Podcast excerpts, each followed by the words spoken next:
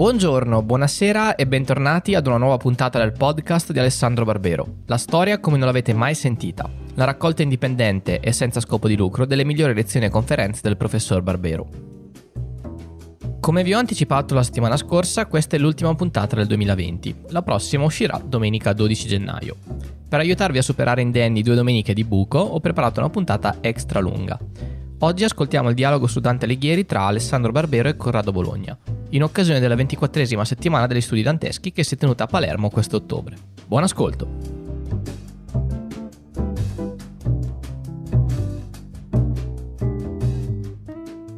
Uno dei più grandi storici medievali e non solo, eh, Mark Bloch, a cui è molto vicino, nonostante l'età gli anni che sono passati, il nostro Alessandro Barbero, eh, ha incominciato un suo libro, a lui carissimo, e spiegherò subito perché, con eh, una frase splendida che io so perché poi mi sono documentato non avendo televisione ma in internet, so che Alessandro Barbero ha usato questa frase di Mark Bloch per presentare un suo filmato, una sua lezione su Bloch. E la frase, eh, ce ne sono due di frasi. E la prima dice così, papà, spiegami allora a che cosa serve la storia. Così un giovinetto che mi è molto caro interrogava qualche anno fa il padre, uno storico.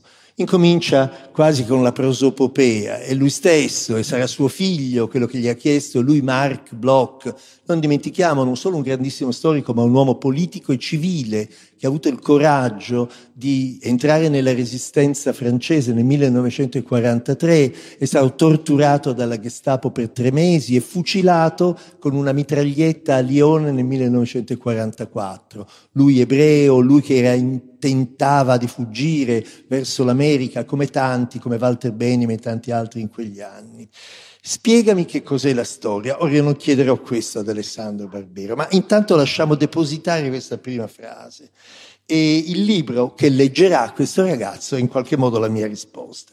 La seconda frase, molto bella, dice i lettori di Alexandre Dumas non sono forse altro che storici in potenza, dice Mark Bloch, e io lascio subito eh, come seconda battuta questa, perché aprendo il discorso con tante centinaia, migliaia di giovani eh, che da tutto il mondo, non solo dalla Sicilia e dall'Italia, stanno seguendo questa lezione così voluta da Pippolo Manto, una delle ultime cose che riuscì a dirmi eh, fu eh, Sieti raccomandato il mio tesoro, che era la settimana di studi danteschi, cosa che disse anche a Marilena La Rosa, e poi mi disse Alessandro Barbero, sarebbe bellissimo se potesse venire a presentare il suo Dante, ed eccolo.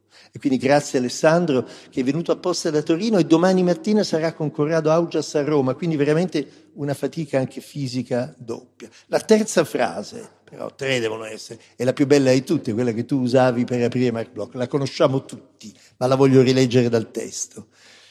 Eh, sono gli uomini che la storia vuole afferrare. E poi aggiunge una straordinaria battuta.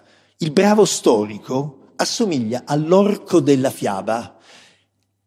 Lui sa che dove fiuta carne umana, là è la sua preda.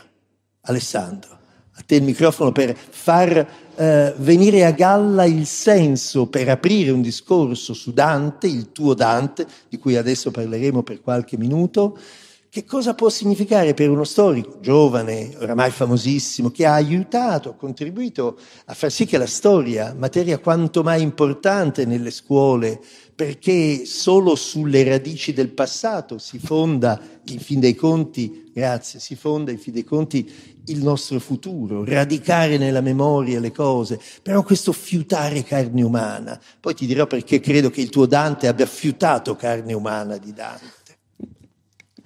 Ma io direi questo, Corrado, direi, eh, tanto buongiorno a tutti naturalmente, eh, grazie di essere con noi, eh, pochissimi purtroppo in carne e ossa e tantissimi invece nell'etere, come si diceva una volta. Ma ne fiutiamo la carne. Ne fiutiamo la carne, sì, di fatti. Allora, io direi questo. Eh, noi storici non studiamo la storia perché è importante e perché è una componente fondamentale della cultura di qualunque società. La studiamo perché ci piace da matti, la studiamo perché è incredibilmente appassionante e anche se non servisse a niente la studieremmo lo stesso.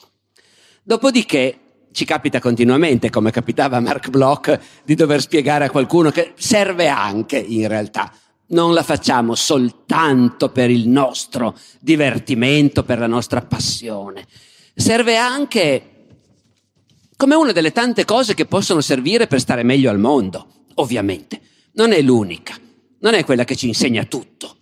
Però per stare al mondo bisogna sapere tante cose. Bisogna sapere oggigiorno, per stare al mondo, bisogna sapere come è fatto il pianeta Terra, come è fatta l'atmosfera, eh, che, cosa, che cosa vuol dire lo scioglimento dei ghiacci. Bisogna sapere delle cose che non rientrano nell'ambito nostro di storici. E per sapere stare al mondo serve anche moltissimo aver letto tanti romanzi, per esempio. Perché se hai letto tanti romanzi, hai letto tanti esperimenti che un autore ha concepito, no? In provetta, in laboratorio. Se una signora di provincia sposata con un noioso farmacista si innamora all'improvviso di un bel giovanotto elegante, cosa succede? Ecco, allora, allora ci sono tanti modi per arricchire il nostro modo di stare al mondo. Uno di questi è la storia. La storia è diversa dalla letteratura appunto in quanto la letteratura propone degli esempi inventati, costruiti a tavolino. E questo da un certo punto di vista è un grande vantaggio. E invece la storia propone degli esempi veri. La storia è in sostanza il catalogo di tutte le cose che noi esseri umani abbiamo fatto da quando, da quando abbiamo cominciato a parlare. O meglio, da quando abbiamo cominciato a scrivere perché prima che imparassero a scrivere i nostri antenati sicuramente parlavano già, devono aver parlato per, per millenni, per decine di se, senza scrivere niente. Parlavano e noi non sappiamo cosa dicevano. L'uomo di Neanderthal probabilmente parlava, ma va a sapere cosa diceva. Da quando gli esseri umani hanno cominciato a scrivere, noi possiamo comunicare con loro, possiamo sentire la loro voce. E appunto lo storico è quell'interprete il cui mestiere consiste nel, nell'assicurare che rimanga un filo che collega noi che viviamo oggi con tutti quelli che sono vissuti in quello strano posto che è il passato. Eh, questa mattina da quel video, eh, perché non era qui presente fra noi, ma parlava da questo video dove c'è questa bellissima carezza che una giovane dottoranda pisana ha disegnato per questa settimana di studenteschi chinando la mano alla sua faccia e Dante che china la faccia a Brunetto Latini lì sotto per accarezzare suo padre, diventando lui padre di suo figlio. Ebbene, questa mattina parlava con noi Guido Tonelli, il grande astrofisico, e fra l'altro ci ha parlato di Neanderthal e del fatto che Neanderthal non scriveva, non parlava, ma disegnava, per esempio. Neanderthal e poi il Sapiens, diciamo sui 70-80 mila anni fa hanno incominciato a disegnare, per lasciare tracce, diceva, perché il futuro abbia eh, Roland Barthes, parce qu'il faut durer un peu plus que sa voix, bisogna durare un po' più della propria voce ed ecco allora la scrittura, ecco la traccia, ecco la letteratura. Sai chi mi hai fatto venire in mente mentre parlavi, oltre a Alexandre Dumas, eh, che eh, Bloch citava e che è uno che si informava anche in biblioteca. Si... Mi ha fatto venire in mente un grande scrittore spagnolo, Javier Marias, che ha scritto alcuni grandi libri del nostro tempo. E quando gli diedero un premio Gallegos per il miglior scrittore in lingua spagnola, eh, lui fece un discorso su un tema molto vicino a quello che hai toccato, e cioè che cosa è la letteratura e che cos'è la storia. E disse, il romanzo, la letteratura racconta le cose che non sono state e le fa essere mentre la storia racconta le cose che sono state e le fa continuare ad essere.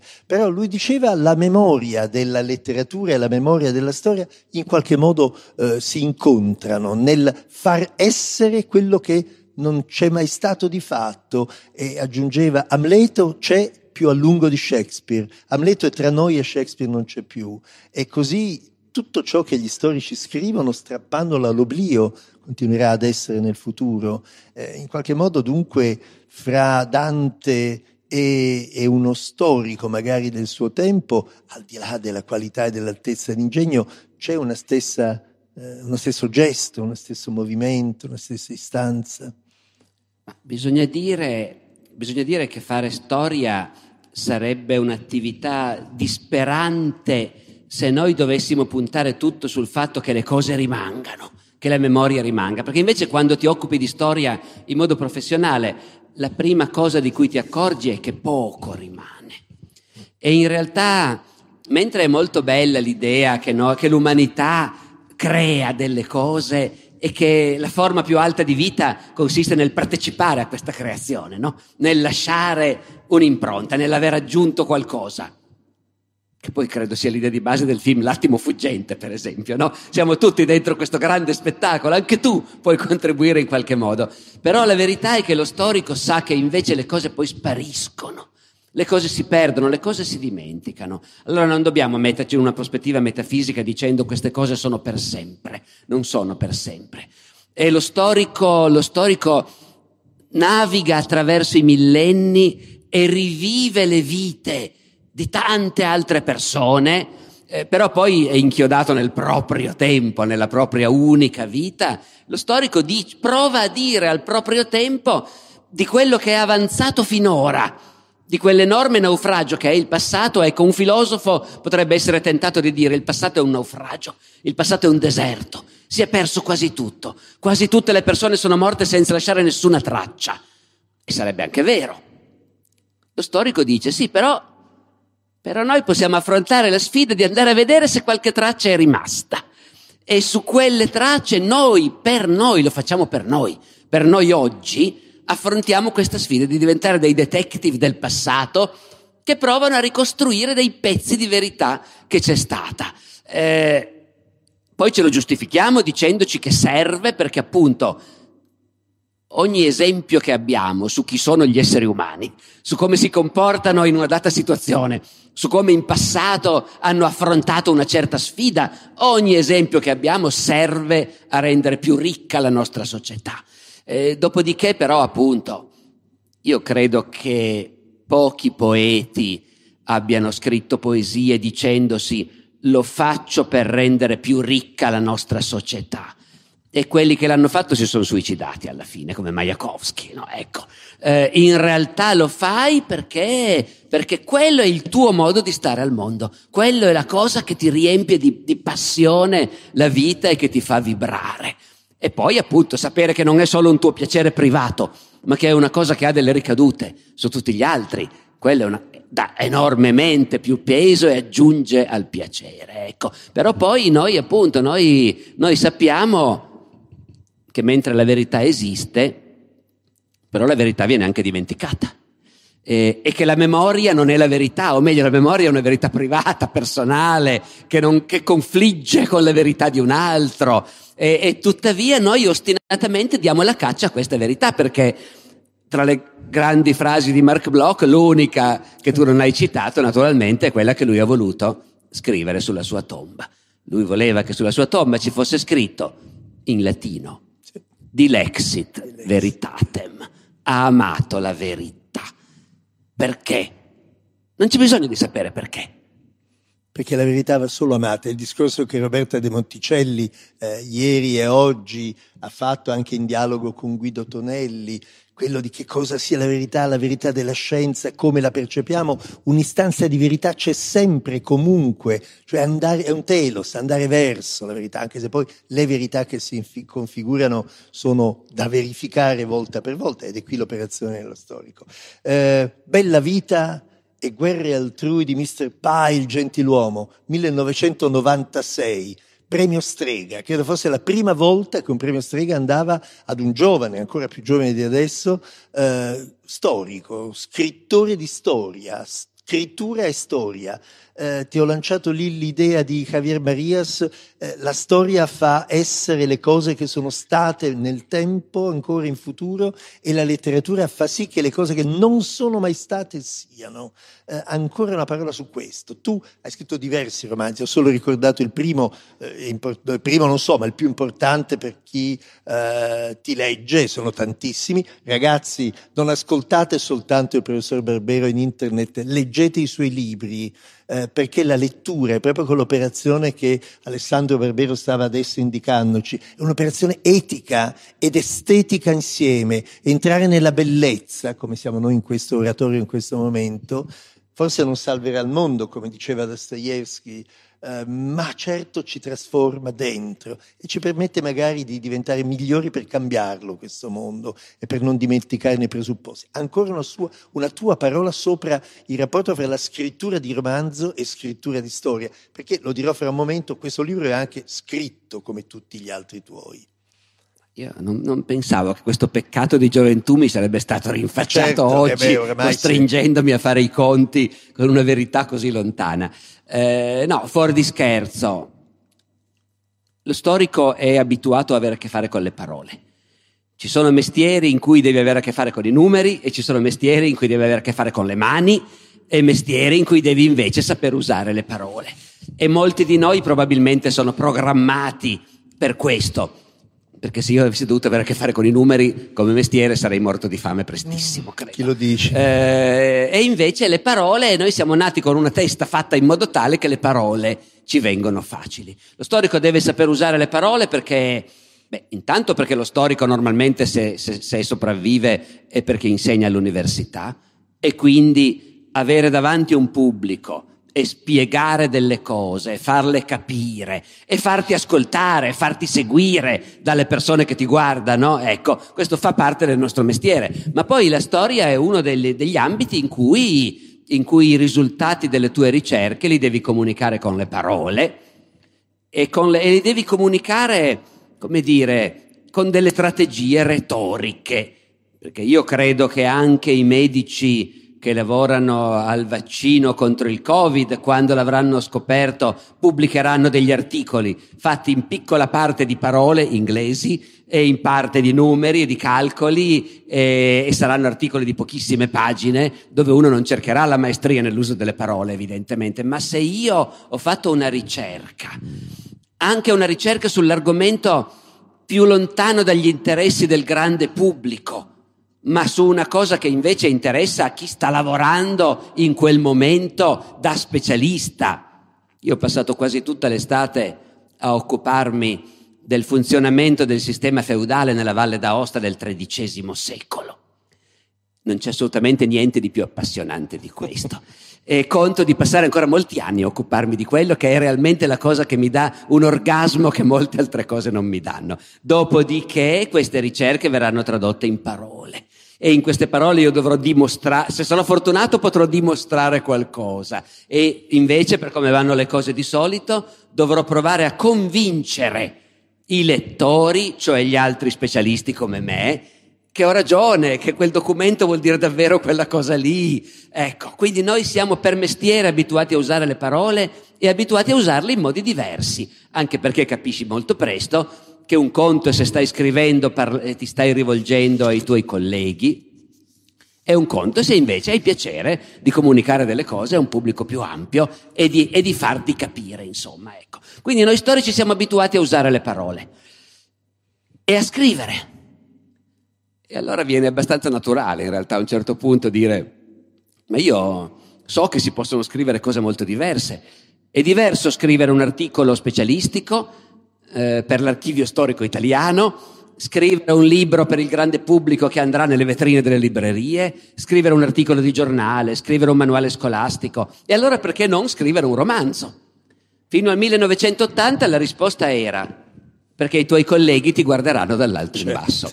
Molta invidia. Poi nel 1980 è uscito Il nome della rosa di Umberto Eco, ha avuto un immediato successo, è diventato un bestseller internazionale e di colpo si è scoperto che per uno studioso, per un accademico, non è degradante anche scrivere dei romanzi. Anzi, affina le armi, affina il bisturi del... Ecco, questo del, è già un spingersi molto, sì, però insomma sì, sì, sì tutto sommato diciamo, d'accordo. In ogni caso significa muoversi sulla stessa tastiera. Significa sperimentare ancora un'altra possibilità, ancora un altro modo di usare la parola e di, e di raccontare la storia, certo. che poi è una delle nostre attività. Noi non ci limitiamo a raccontarla, la analizziamo anche in modi tali che soltanto lo specialista sarebbe in grado di seguirci e di interessarsi a quello che stiamo dicendo, però oltre ad analizzarla la raccontiamo anche appunto quando c'è l'occasione.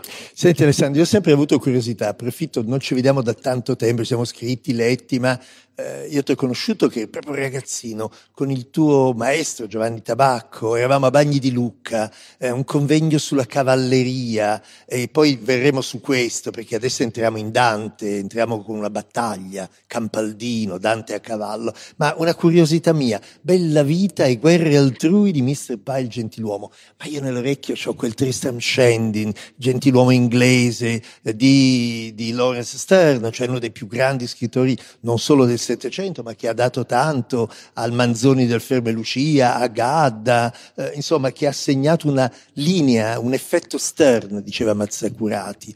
Eh, e così, in qualche modo, ti, eh, ti appassiona il romanzo inglese eh, del Settecento, che ha anche tanti aspetti eh, storici, e poi aprirà al grande romanzo storico ottocentesco. Sei un lettore anche di Dumas o dei romanzi storici francesi? O è un segreto che non vuoi svelare? No, no, qui siamo qui, siamo qui per dire la verità e per, non, eh, per svelare tutto eh, al tuo buon cuore, ben inteso, ecco. Tutto quello che mi chiederai io risponderò, molto sappilo. Poi, allora, no, certo, Vita e opinioni di Tristram Shandy, Gentiluomo.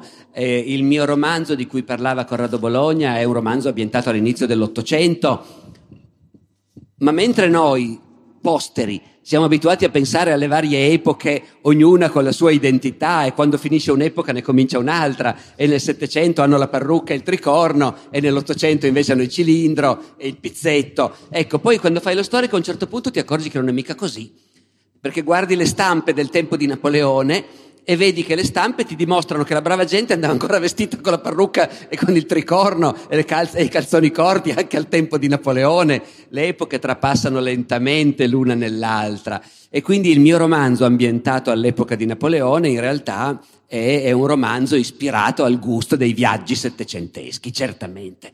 È ispirato al gusto di quei viaggiatori settecenteschi che, come dire, sapevano ma non erano consapevoli in modo volgare, lo, lo, lo sapevano inconsciamente, di rappresentare una civiltà raffinatissima, di essere ai vertici di un mondo straordinariamente colto e raffinato e andavano per il mondo con l'agio e la tranquillità e la sicurezza di sé, di chi sa che il suo giudizio è, è valido, poi magari un altro avrà un giudizio diverso. Erano quei viaggiatori del Settecento con i quali io sarei in totale disaccordo, eh? Che però erano capaci di arrivare davanti alla cattedrale di Notre Dame e dire ma che vecchiume, ma che brutta cosa, ma che architettura barbara, eh? gotica proprio, roba da... buttiamola giù, facciamo una, un edificio fatto come si deve, con le colonne, come la Madeleine, ecco. Era quella, quella, appunto, quella incredibile sicurezza di sé che li rendeva però i migliori fra questi autori.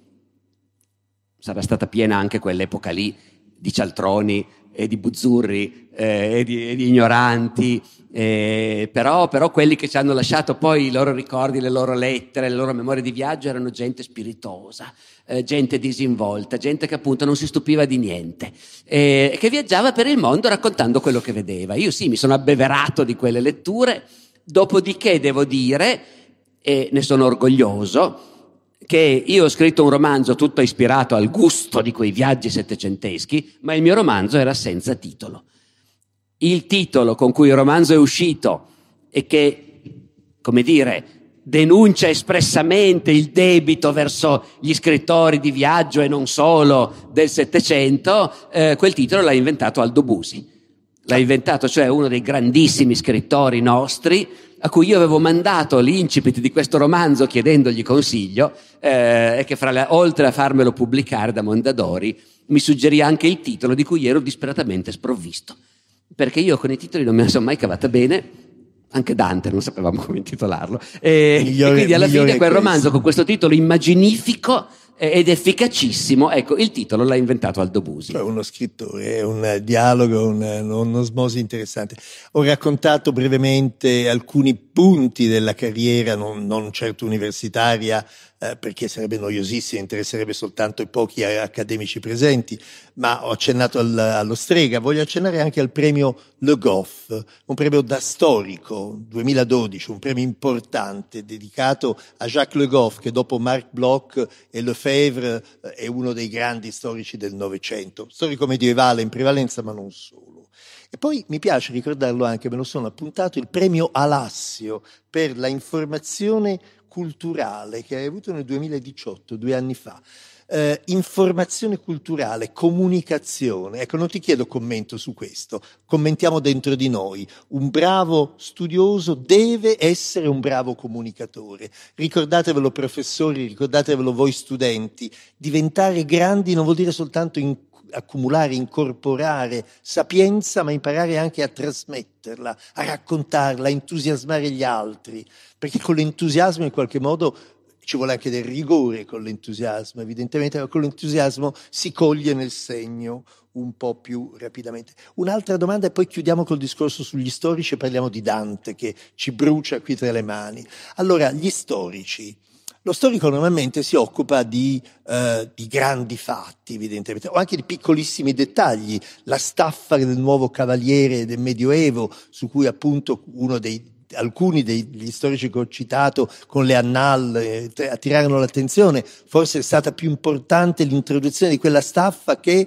non so, la scoperta dell'America o qualcosa del genere. Questi butad che delle volte hanno sconvolto e fatto pensare su cosa vuol dire fare storia. Però mi ha colpito che tu ti sia occupato di Carlo Magno, sicuramente, quindi la fondazione dell'impero, un padre dell'Europa, quindi l'idea attuale che cerchiamo ancora di trasmettere ai giovani, l'Europa nasce proprio con questo grandissimo. L'Ottocento a San Pietro, l'incoronazione, è un atto epocale in tutti i sensi. E poi eh, barbari, immigrati, profughi, deportati nell'impero romano. Cioè sei andato su e giù nei tempi della storia, dal Medioevo, che è la tua disciplina propria, all'antichità, alla modernità. Hai trattato i profughi, San Papier, la gente che scappa, che fugge, l'immigrazione e l'emigrazione già nell'antico. E poi benedette guerre, le crociate, la jihad, cioè di nuovo conflitti pesanti tra civiltà, luoghi in cui come eh, col Titanic arriva un, un, pezzo di ghiaccio e fa affondare intere civiltà. E poi due cose che mi hanno colpito molto, Waterloo e Caporetto le sconfitte. Allora gli immigrati, gli emigrati, gli sconfitti, i sommersi e i salvati, direbbe Primo Levi. C'è qualcosa del genere che insegui nella tua ricerca, al di là poi dei punti specifici in cui fai i tuoi affondi. Queste grandi sfide della storia a riconoscere anche e dar voce ai sommersi, a quelli che non hanno voce, dar parola e voce a chi non l'ha. Forse mi fai troppo onore. Devo dire che apprezzo molto questo modo di impostare la domanda perché veramente eh, è una ciambella di salvataggio straordinaria per un autore che in realtà poi uno potrebbe dire ha scritto soprattutto vite di imperatori. Io ho scritto una vita di Carlo Magno, ho scritto una vita di Costantino. Eh, in realtà non è programmatica la cosa per quanto riguarda il dar voce agli umili. Gli sconfitti è un'altra cosa. Perché gli sconfitti e gli umili non sono la stessa cosa. Sì. Eh, se noi raccontiamo la battaglia di Caporetto, gli sconfitti sono il generale Cadorna, il generale Capello, l'esercito italiano, lo Stato italiano.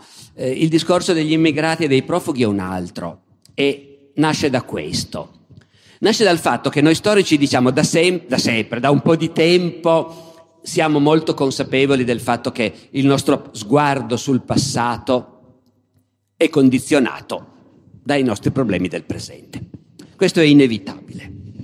Dopo tanto tempo che si è discusso sul fatto che lo storico deve essere oggettivo, può essere oggettivo, poi alla fine abbiamo cominciato a capire lo storico deve essere oggettivo nel senso che se parte a studiare una cosa e si è già fatto un'idea, e succede quasi sempre, badate, eh? e poi incontri i documenti, incontri le fonti che ti dicono ma non è proprio così ma non quadra mica tanto con quello che tu pensavi. Ma guarda che è abbastanza diverso da quello che tu ti eri immaginato. Allora lo storico deve essere oggettivo, nel senso che deve avere il coraggio di dire no, effettivamente il modo in cui ho impostato la cosa non funziona mica, è diversa. Eh, la tentazione di far finta di niente, tanto chi li ha visti quei documenti lì? Li conosco solo io. Ah, ecco, però non bisogna, bisogna essere oggettivi in quel senso. Però al tempo stesso, e questa è anche una grande liberazione, noi sappiamo che non saremo mai oggettivi, perché io sono uno storico nato nel 1959. Io sono uno storico che era bambino nei gloriosi anni 60 e che ha visto gli anni 70 e che sa che non erano solo anni di piombo, erano anche qualcos'altro, se avevi vent'anni allora li vedevi in tutt'altro modo, e, poi ha visto quello che abbiamo visto tutti noi fino ad oggi e la mia visione del mondo è condizionata da questo. Allora, questo è inevitabile. Dopodiché puoi provare a farne buon uso, nel senso che i fatti che uno studia rimangono quelli. Ma siccome i fatti sono innumerevoli e lo storico sceglie sempre lui di metterne in evidenza alcuni, di sottolineare certi aspetti del passato che stai studiando, e allora lì ti rendi conto, certo, eh, un problema storico cruciale che non ha mai smesso di essere discusso, le invasioni barbariche il crollo dell'impero romano.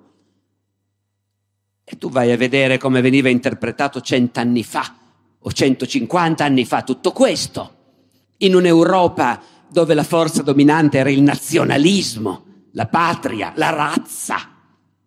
E vedi che i tuoi colleghi di 150 anni fa studiavano le invasioni barbariche e il crollo dell'impero romano e dicevano, eh, vedi, certo, la razza, lo scontro eterno fra le razze la razza germanica e la razza latina, il mondo latino vecchio e i giovani popoli germanici. Darwin, i popoli destinati a scomparire perché sono inadatti e i popoli destinati a trionfare. Questo avevano in mente. E tu oggi ti dici, ma io non ci credo neanche un po' che questa storia sia la storia dello scontro fra le razze e la giovane razza germanica, sono tutte balle. Eh, io invece ci vedo qualcos'altro quel punto ovviamente suona un campanello d'allarme, tu ci vedi qualcos'altro, ma magari fra cento anni ti prenderanno in giro per questo, devi stare attento, devi andare a vedere se quello che ci vedi tu in qualche misura c'era proprio davvero. E allora non puoi dire è la cosa più importante, però è la cosa più importante per noi. La cosa più importante per noi oggi è dire, beh, l'impero romano a un certo punto ha cominciato a assorbire immigrati eh, e si è organizzato per assorbire immigrati. E questa non è una, una superfetazione nostra. Certo, la parola immigrati loro non la usavano, attenzione, non usavano neanche la parola profughi, ma le parole che usavano loro sono compatibili? Sì, sono compatibili. Le gentes, i popoli non nostri, quelli che non sono dei nostri. E, e l'impero romano per secoli ha fatto venire gente e l'ha integrata, si è attrezzato per integrarla ed è diventata una società multietnica e poi a un certo punto questo meccanismo ha cominciato a non funzionare bene e quella che per tanto tempo è stata una risorsa a un certo punto è diventata invece un fattore di squilibrio, di destabilizzazione. Queste sono le cose che noi oggi vediamo perché sono le cose che interessano noi oggi. Anche, anche, lo storico di cent'anni fa sapeva che l'impero romano a un certo punto si pone il problema se dare la cittadinanza agli immigrati oppure non darla ma per lo storico di cent'anni fa non era una cosa così interessante. Mentre per noi è diventato interessantissimo sostanzialmente, no? Ecco. Invece il discorso sulle sconfitte è ancora un'altra cosa e, ed è legato al fatto che le sconfitte sono più eccitanti delle vittorie.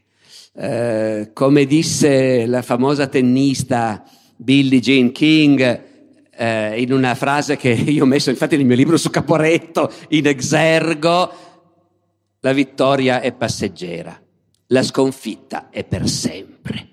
Quello che ti ricordi è la volta che sei stato sconfitto, non le volte che hai vinto. E, e al di là di questo, poi studiare la reazione di un sistema, di un paese, di un esercito, di una classe dirigente nella vittoria è molto interessante. Studiarla nella sconfitta io lo trovo ancora più appassionante. Ma io ti seguo benissimo in questa idea, ma brevemente ti riferisco un'impressione che ho avuto a Salisburgo, in Austria, ehm, dove un giorno sono andato al Museo della Guerra. Non so perché mi sono trovato lì. E mi sono trovato davanti a una mappa, a una piccola planimetria sulla vittoria di Caporetto. Ed è stata per me una cosa entusiasmante. Le persone con cui ero, gli amici, ancora oggi si ricordano la, la sgrana, lo sgranamento di occhi. Ma come la vittoria di Caporetto? Ed allora penso, sapete a quelle mappe del mondo viste dalla parte dell'Argentina o dell'Australia, no? Eh, in, in alcuni PowerPoint destinati ai licei ne parlo spesso. La storia è sempre quella, però i punti di vista che consentono di mettere a fuoco che cos'è la verità storica, quali sono le verità storiche, sono un po' così. La vittoria di Caporetto dalla parte degli austriaci contro quei maledetti italiani ribelli con cui eh, combattevano i rumeni, i boemi, eccetera. E quindi c'è sempre un salvato e un sommerso, dipende dal punto di vista da cui si guarda. Il che non vuol dire che l'uno abbia la verità e l'altro no, ma insomma, senti, parlavi delle parole, è il momento di entrare in Dante mentre ti ascoltavo mi sono inventato un titoletto, non sono proprio bravo come, Bu- come Aldo Busi a inventare titoli, figurarsi, anzi, anche a me alcuni titoli li hanno proposti gli editori, ma Aspra vita e guerre proprie di Messer Dante Alighieri Gentiluomo. Allora. È, è, tutta da discutere perché me la sono inventata qua per parodizzarti un poco e parodiare, certo, certo. ma ho provato perché aspro è l'aggettivo che più dantesco non si può, aspra e forte e la selva selvaggia. Le guerre non altrui, perché Dante ha sempre avuto le proprie guerre e siamo già nel tema di che cavaliere, che... e poi gentiluomo, messer Dante, chi avrebbe potuto, a Firenze avrebbero fischiato dietro uno che chiamava Messer Dante e tu lo spieghi bene, bene tutto questo, raccontaci un po' perché non può essere Messer Dante e poi perché ce lo fai entrare questo gentiluomo, perché gentiluomo è in realtà nobile, vediamo che tipo di nobile è Dante Alighieri, tu dedichi molte pagine all'inizio sulla nobiltà per Dante e di Dante. E poi l'entrata in questo libro, dico la verità, è emozionante. Sabato 11 giugno 1289, festa di San Barnaba, a Campaldino, non lontano da Arezzo, ci sono 600, mi pare, feditori, cioè gente che va a ferire e ci mette la pelle e la faccia. E tra questi si cala l'elmo Messer, che non è Messer per niente, Dante Alighieri, per fortuna nostra, anzi se riesco a ritrovare la frase la leggo perché è la frase con cui si chiude il primo capitolo ed è bellissima, per fortuna Dante era a cavallo ma non cavaliere, perché altrimenti avrebbe dovuto sostenere nel tempo, anche economicamente, il nuovo rango, se fosse stato come altri feditori fatto cavaliere quella mattina. Per fortuna non lo fecero cavaliere non era tra i prescelti. Se fosse stato armato cavaliere quel mattino, il suo destino sarebbe cambiato e noi forse non avremmo la commedia. Allora. Ammetterete che è un bel modo per raccontare l'inizio della vita di Dante. Allora, io nello scrivere questo libro ho cercato naturalmente di compenetrare un modo che non fosse eccessivamente banale di cominciare una biografia del tipo è nato sotto il segno dei gemelli, è nato sotto il segno dei gemelli, arriva, ma è già il terzo capitolo, il quarto se Dio vuole, ecco. Eh, è quello che a me come studioso interessa. Io sono uno studioso di storia militare sono studioso di storia medievale in generale, ma poi in realtà il frutto maturo delle battaglie con i soldatini giocate da bambino è diventato adesso invece il fatto di studiare seriamente, per quanto possibile, la storia militare. Ora Dante, tutti noi abbiamo in mente un'immagine di Dante, eh, è l'unica che esiste in mille varianti a partire già dal XIV secolo, Dante che è morto, è stato rappresentato da gente che non l'aveva mai visto in faccia, peraltro, quindi in modo immaginario. In ogni caso Dante è sempre raffigurato vestito di rosso, appunto con la porpora dei laureati e dei poeti e, con in testa appunto la laurea, cioè la corona dall'oro. E non c'è modo di scampare, nessuno potrebbe mai riconoscere Dante se non fosse vestito di rosso e con la corona d'alloro. Io mi ero opposto a mettere Dante sulla copertina del mio libro, poi alla fine abbiamo trovato un compromesso, come vedete. Cioè lo mettiamo ma non Passo proprio tutto. Adesso. Anche Passo perché in tutti questi ritratti immaginari ha una faccia particolarmente arcigna, devo dire, e che non suscita simpatia. Dante non è mai stato vestito così in vita sua.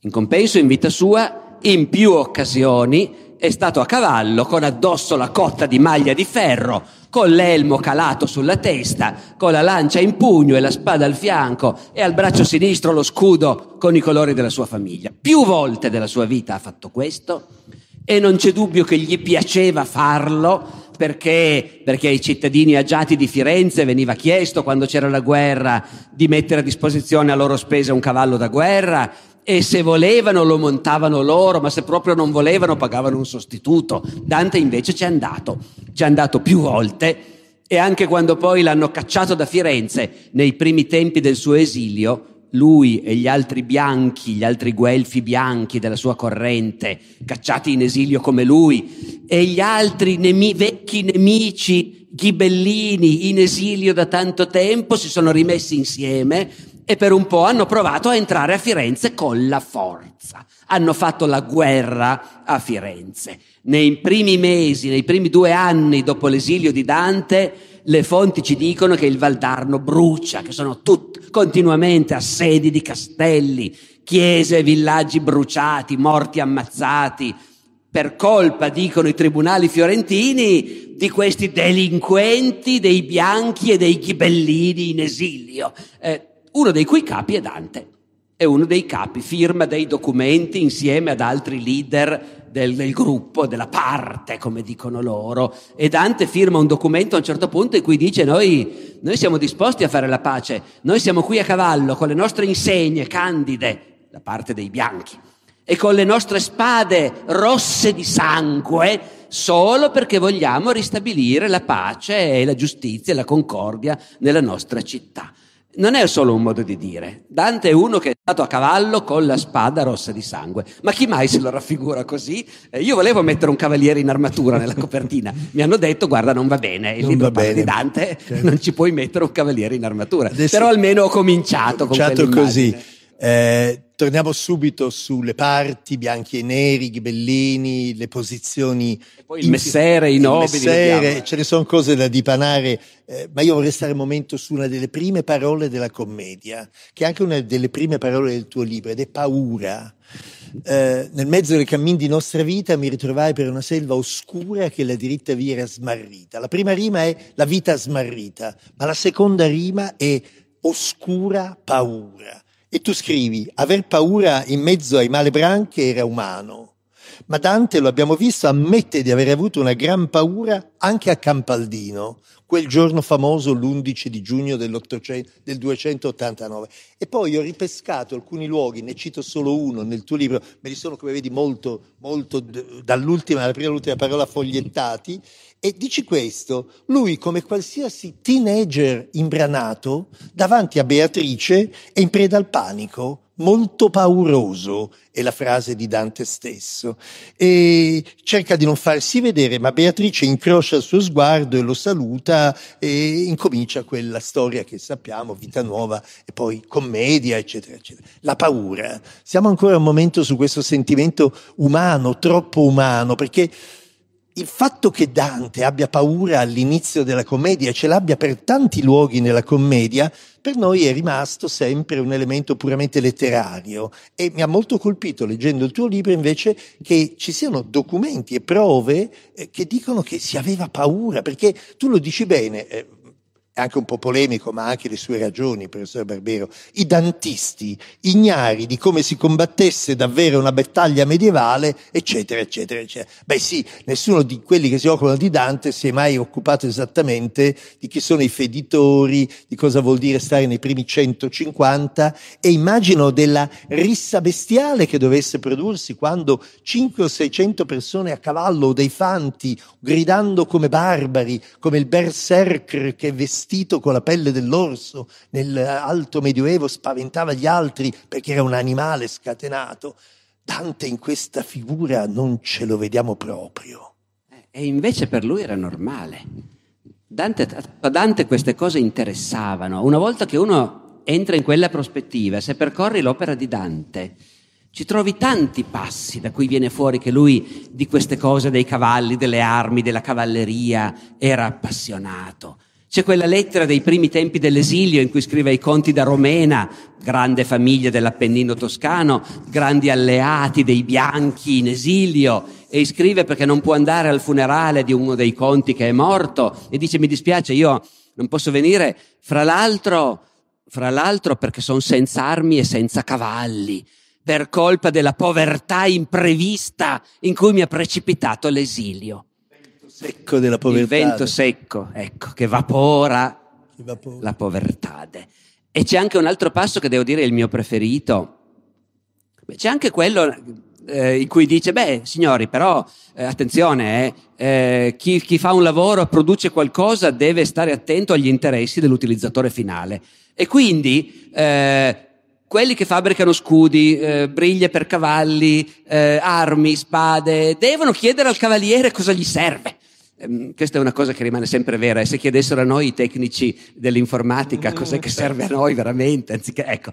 Allora, poi c'è il passo invece che veramente io trovo bellissimo, che è quello in cui Dante parla dei desideri dei bambini e degli adolescenti. Come si evolvono i desideri dei bambini e degli adolescenti. E lui dice, lo sappiamo tutti. Io non so se parla anche di sé, però dice, lo sappiamo tutti. Il bambino piccolo gli fai vedere una mela ed è lì che vuole la mela, non pensa a nient'altro. Poi quando è un po' più grandicello vuole l'uccellino eh, e poi comincia a desiderare di essere ben vestito. Anche lì i compagni hanno i jeans di marca e la mamma non ti compra i jeans. Ecco, poi vuole il bel vestito e poi desidera a un certo punto della sua vita il giovane comincia a desiderare il cavallo e poi una donna. Ecco, questo percorso, il cavallo è una tappa, come oggi il motorino o la macchina, naturalmente c'è una fase della vita in cui il tuo desiderio è avere il cavallo. E, Dante vive in quel mondo lì. Perché è un uomo profondamente medievale. Perché è un uomo che vive nel suo tempo, nel suo naturalmente. Tempo, certo. Dante chissà quanti cavalli ha avuto e chissà come si chiamavano, di ognuno di loro si sarà preoccupato in mille modi, ne avrà chiacchierato con gli amici, l'ho comprato, mi è costato ta, e noi non sappiamo niente, c'è un'infinità di cose, anche di un uomo come Dante, che sappiamo ci ha parlato di sé, no? Eh? Eh, però quante cose di lui non sappiamo. Dopodiché appunto armi, cavalli, guerra, cavalleria, e, e sono, tutte cose, sono tutte cose in cui lui si identifica, perché lui appunto finché stava a Firenze governata dal popolo e quindi dagli uomini d'affari, dagli imprenditori, e dai negozianti e lui stava in quel governo perché gli piaceva fare politica e quindi doveva rispettare quelle regole. Finché stava lì non, non è che insista molto sul fatto che lui è nobile, anzi, in genere scrive poesie per dire che la nobiltà non esiste, che la nobiltà di sangue è un'illusione, ecco. Ma quando è in esilio, in un ambiente diverso, alle corti dei nobili signori, allora di colpo scopre che è nobile anche lui. È lì che si ricorda che ha il trisnonno cavaliere, cacciaguida. cacciaguida ecco, certo. e lì dice le cose più tremende sul popolo, cioè non sui poveracci, ma sulla gente che ha fatto i soldi e però rimane ignorante e con cui non si può parlare di niente di interessante perché chi fa un mestiere e sta a bottega da quando è nato non capisce nient'altro. Ecco, dico, bel servitore di un governo di popolo effettivamente. Eh. Certo. Queste cose le dice solo quando il governo di popolo l'ha cacciato via. Prima immagino che se le tenesse per sé. Questo è un tema su cui torneremo tra qualche momento, le contraddizioni di Dante. Dante è tutt'altro che un uomo lineare, semplice, che tiene sempre una sola posizione. Noi ce lo immaginiamo monumentale, come in tutte le piazze Dante di, d'Italia, un monumento aere perennius, e invece si scopre nelle biografie di Dante, non dimentichiamoci che prima di quella di Alessandro Barbero c'è stata quella di Giorgio Petrocchi, Giorgio Inglese recentemente e tanti altri, Indizio, ha fatto studi molto importanti. Marco Sant'Agata. Marco Sant'Agata, Milani, eccetera, eccetera. Um, torniamo su queste cose, se vuoi c'è un poco d'acqua per te qui. Stavo adocchiando. Infatti. Intanto io, eh, prima di tornare alla politica, vorrei andare e venire un poco in uno zigzag, come nella vita, eh, intorno al tema... Come nella vita mi sto eh, sì. rovesciando l'acqua addosso. Intorno al tema del, dell'amore e degli amici.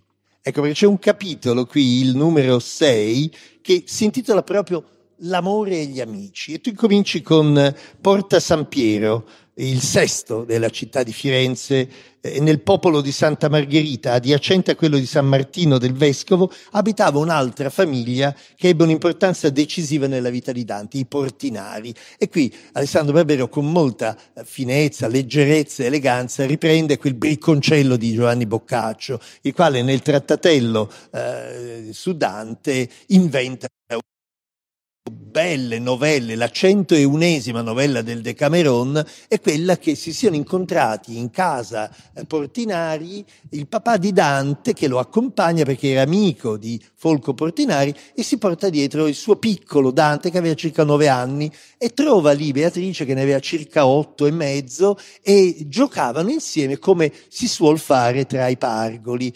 E ora questa idea di un picnic con la Coca-Cola e le patatine fritte di Dante che incontra Beatrice, solo Boccaccio poteva inventarsela. Ma quanti filologi sono caduti all'amo per centinaia e addirittura quasi migliaia di anni, cioè molte, 700 anni eh, fra poco eh, dalla morte. Quindi. E, e, e, quindi il primo tema è l'amore. Questa Beatrice, non vogliamo eh, essere trasandati e dunque dire che Boccaccio aveva le sue ragioni perché c'è una Beatrice storica.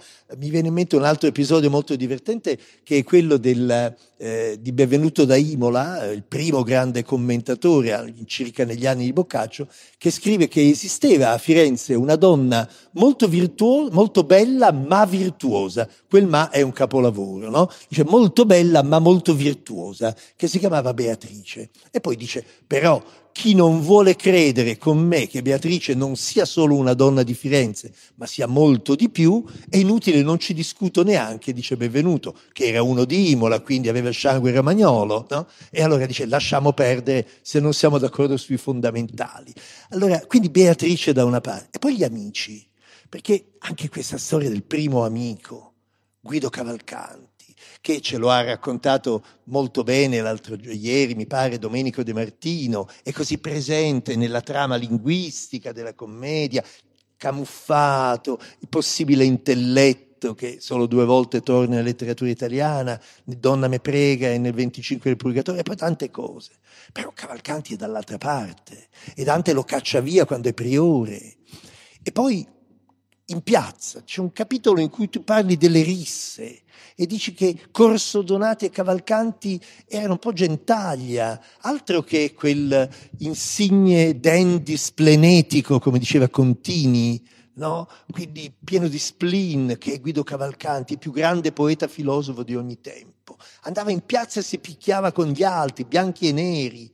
È un'invenzione romanzesca eh, da premio strega o, o, o, che cosa c'è di vero in questi documenti, Alessandro? No, no, no, qui non si inventa nulla. Tutti i documenti autentici, signori, eh? Tutto, tutto no, autentico. Credete pure. Sì, sì, tutto autentico. La bottega dei romanzi è, da una, è la, quella la, e dall'altra parte. dietro l'angolo. E allora ma, che cosa è successo davvero? Dante in rissa di piazza, non abbiamo documenti di questo, ma corso, Donati, documenti, ma corso però... Donati e Cavalcanti, sì. Sì, no, naturalmente, ma dunque teniamo conto che Dante è nell'estate dell'anno 1300 1300 è priore, i sei priori delle arti sono i sei, come dire, magistrati che gestiscono al vertice il comune di Firenze, quindi Dante per un certo momento della sua vita è un uomo di potere. I sei priori delle, delle arti, che si chiamano così perché sono nominati dalle corporazioni dei mestieri e degli affari, quindi sono nominati, diciamo così, dalla Confindustria eh, e da Confartigianato e Confesercenti, rappresentano quello strato sociale ed è già una bella cosa perché Dante non ha mai lavorato un giorno in vita sua, però eh, il sistema è quello, chi comanda è la Confindustria e chi vuole fare politica deve piacere a loro. Dante per due mesi è priore, perché i priori restano in carica soltanto due mesi, perché contrariamente a noi a loro non importa niente della continuità del governo, non hanno affatto questo mantra che abbiamo noi che più a lungo dura un governo meglio è, a loro non gliene importa niente, è tutto il contrario, vogliono che nessuno accumuli troppo potere, quindi i priori restano in carica due mesi, poi via. Nel corso di quei due mesi i priori vivono chiusi dentro la torre della castagna, che fra l'altro sta proprio davanti alla casa di Dante, e vivono chiusi dentro la torre perché se escono c'è il rischio che qualcuno gli faccia la pelle. Eh, diciamo che già al tempo in cui Dante è stato priore si erano detti che la torre era un po' strettina e avevano cominciato a costruire un palazzo nuovo, che poi ovviamente si chiamerà Palazzo Vecchio. Palazzo Vecchio di Firenze era in costruzione allora proprio con l'idea che magari ai priori diamo un po' più di spazio. Ma Dante priore sta chiuso dentro la torre come gli altri cinque per due mesi, perché se esci ci sono in giro i magnati, i nobili signori, e siccome tu sei priore di un governo di popolo, c'è il rischio che quelli ti facciano la pelle. Quindi anche se Dante personalmente non avesse partecipato a scontri di piazza nella sua città, ha partecipato a battaglie fuori, ma in ogni caso il clima era quello. Quando Dante e Priore si trovano a un certo punto nella situazione per cui i consoli delle arti e quindi i vertici del mondo del lavoro, del mondo dell'impresa, che governano Firenze, nel giorno più sacro di tutti, cioè la vigilia di San Giovanni Battista, patrono della città, durante la processione di San Giovanni Battista, i consoli delle arti vengono aggrediti e bastonati dai cavalieri, i quali sono furibondi contro il popolo degli imprenditori, perché loro, nobili cavalieri, sono stati esclusi dal potere. E, e Dante avrebbe potuto essere lì anche lui a prendersi le bastonate, invece non c'era, ma poi è uno dei sei priori che devono decidere cosa facciamo adesso. La trangugiamo questa cosa per evitare di inasprire, inasprire appunto ancora la situazione oppure, oppure prendiamo un provvedimento esemplare? No, prendiamo un provvedimento esemplare. Fuori, in esilio, tutti i capi più scalmanati dei magnati. E chi sono i magnati più scalmanati? Facciamo l'elenco. Dante, ci sarebbe Guido Cavalcanti. Che ce lo mettiamo? Eh, e ce lo mettono. E Guido Cavalcanti lo mandano in esilio e in esilio si ammala e muore, torna a Firenze appena in tempo per morire. Ed è Dante che l'ha mandato in esilio. Dante che dice il mio primo amico. Dante che poi all'inferno incontra suo padre, Cavalcan- Messer Cavalcante, De Cavalcanti, e Messer Cavalcante gli chiede ma come mai Guido non è con te? Come dire, ma eravate così amici, eravate sempre insieme. E, e, invece Dante quando era al governo ha firmato la condanna all'esilio di Guido Cavalcanti. Quindi diciamo che fare politica lì poteva voler dire rischiare la pelle poteva voler dire dover andare in giro armati, ma voleva anche dire prendersi delle responsabilità, insomma, su cui si giocava la vita della gente, ecco. Ecco, queste sono proprio parole forti, chiave. Io avevo un po' provocatoriamente per lanciare la domanda abbassato il tono. Ci ha fatto bene ad alzarlo, perché di politica e non di risse si tratta, di politica. Allora, stiamo ancora un poco su alcune parole politiche. Tu hai detto i magnati, i grandi, Cavalcati è uno di quelli, i donati, Corso Donati di quelli, sono i nobili della città, quelli contro cui un non nobile di fatto, se non per l'antenato, cacciaguida, che un pochino si ricorderà che è esistito solo nel 15, 16, 17 del Paradiso, ma poi veniamo su quello anche per i cambiamenti di, di, posizione di Dante, che lì si vedono bene rispetto a Can Grande. Però vorrei stare con te sulla parola popolo. Tu dedichi a questo concetto, alcune pagine molto interessanti nel capitolo 10, la politica, magnati e popolani. E leggo una, una, riga. Il popolo era composto dalla gente che lavorava, stava a bottega, trafficava e vendeva ed era conosciuta per questo. Anche molti grandi trafficavano in appalti e in denaro. Le grandi compagnie bancarie che facevano la potenza internazionale di Firenze erano soprattutto in mano a loro, ma non si sporcavano le mani di persone eh, ancora un passo nella pagina seguente. Politicamente Dante era un popolano, sia pure di orientamento moderato, incline al compromesso con i grandi e inorridito dalla eh, dalla, dalla, dittatura della gente da poco, questi subiti guadagni, questa gente che sale, che, che diventa nobile per finta, che si compra eh, eh, la nobiltà, eh, godi Fiorenza, ci sono delle invettive, Marco Lombardo eh, nel Purgatorio, tra, insomma, nei canti cruciali del Purgatorio vediamo proprio questo in azione, questa città che è stata deturpata da una concezione del popolo fallace.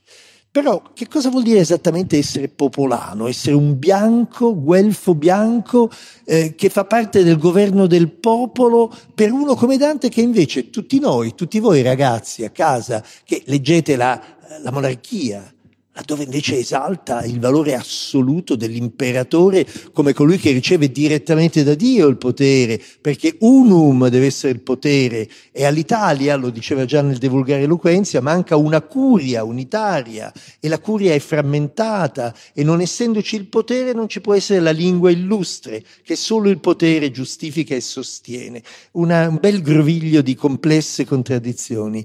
Il Dante politico imperialista, imperiale, quindi imperialista, che adora Federico II nel divulgare eloquenza, lo ricordavamo in questi giorni, dice che Federico e Manfredi, eh, brutali ad edignantes umana secuti sunt, come Ulisse, eh, per seguir virtù e conoscenza, disdegnato la vita da bruti, e adora il potere unitario dell'impero, ma fa parte del governo del popolo.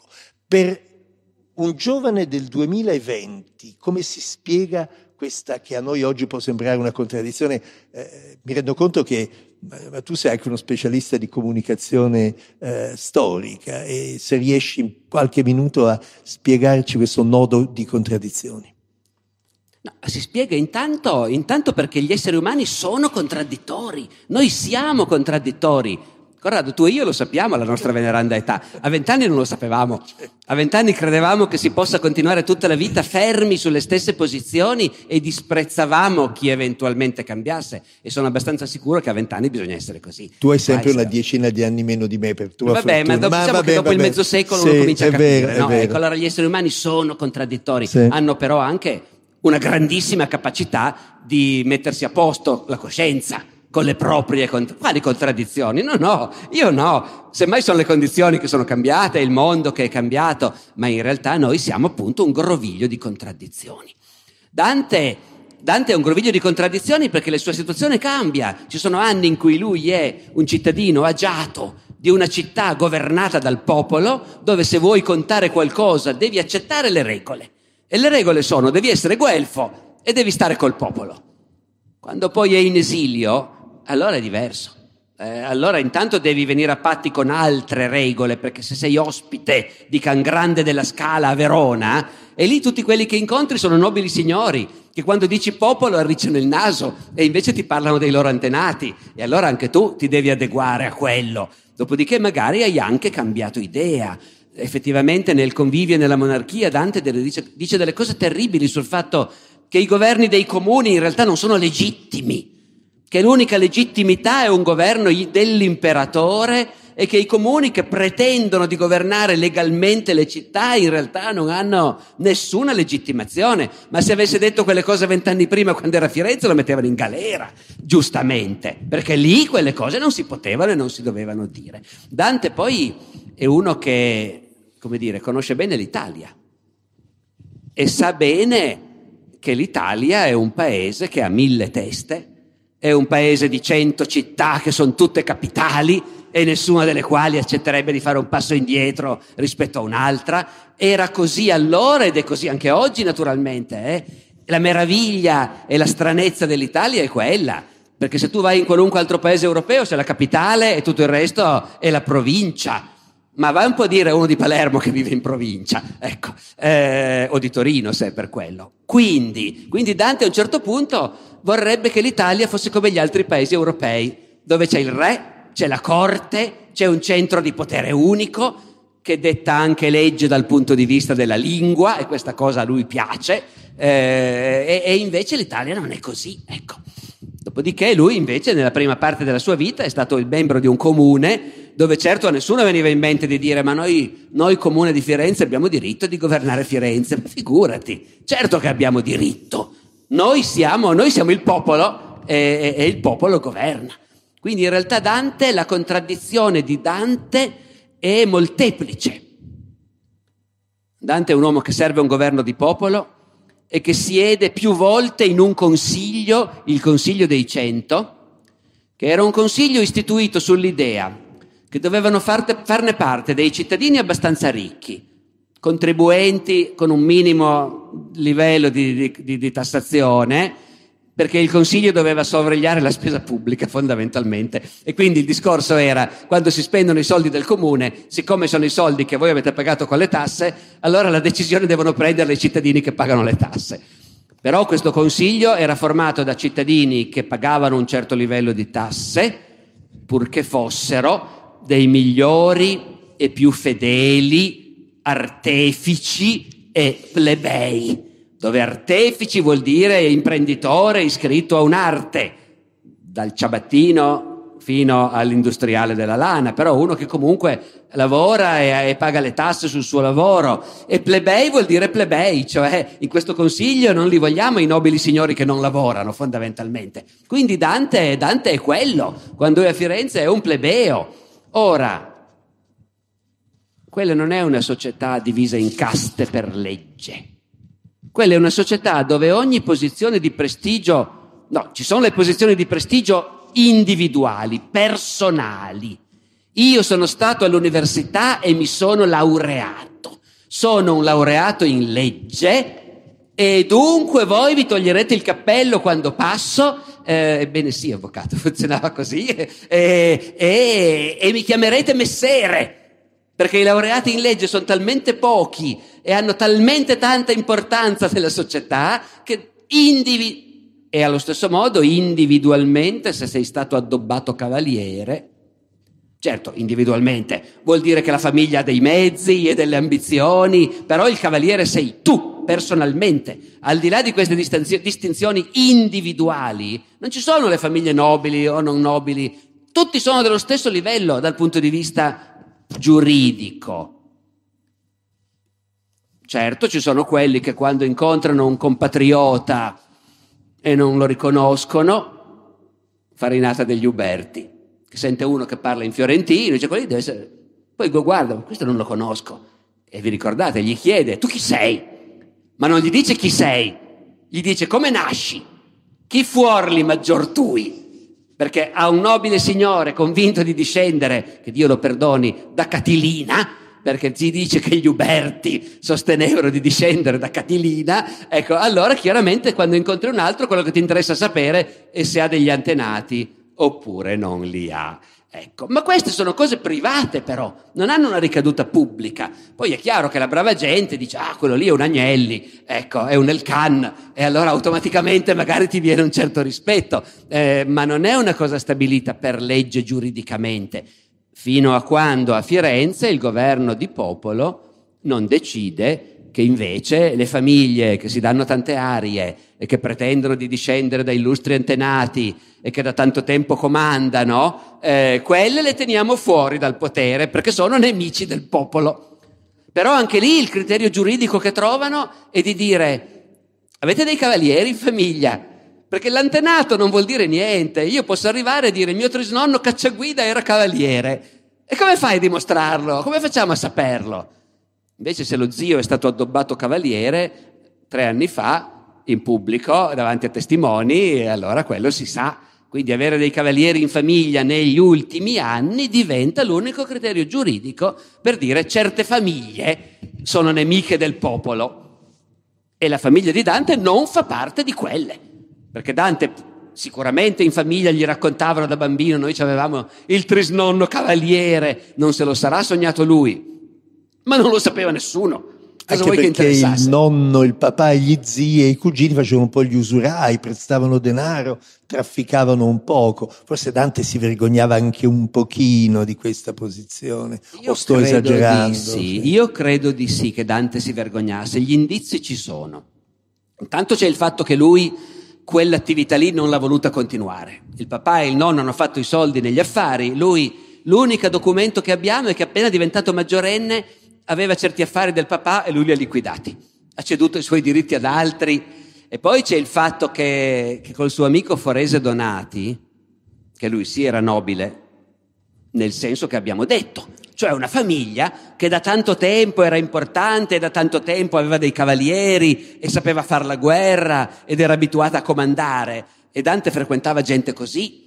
Suo papà e suo nonno non frequentavano mica gente così. Guido Cavalcanti, figurati. Invece lui li frequenta perché è un intellettuale e loro anche, e si scambiano sonetti. E quindi li, li frequenta e si danno del tu. Poi il suo amico Forese Donati a un certo punto, c'è la famosa tenzone in cui si scambiano sonetti. Invettive anche. Che noi studiavamo anche a scuola senza capirne niente però.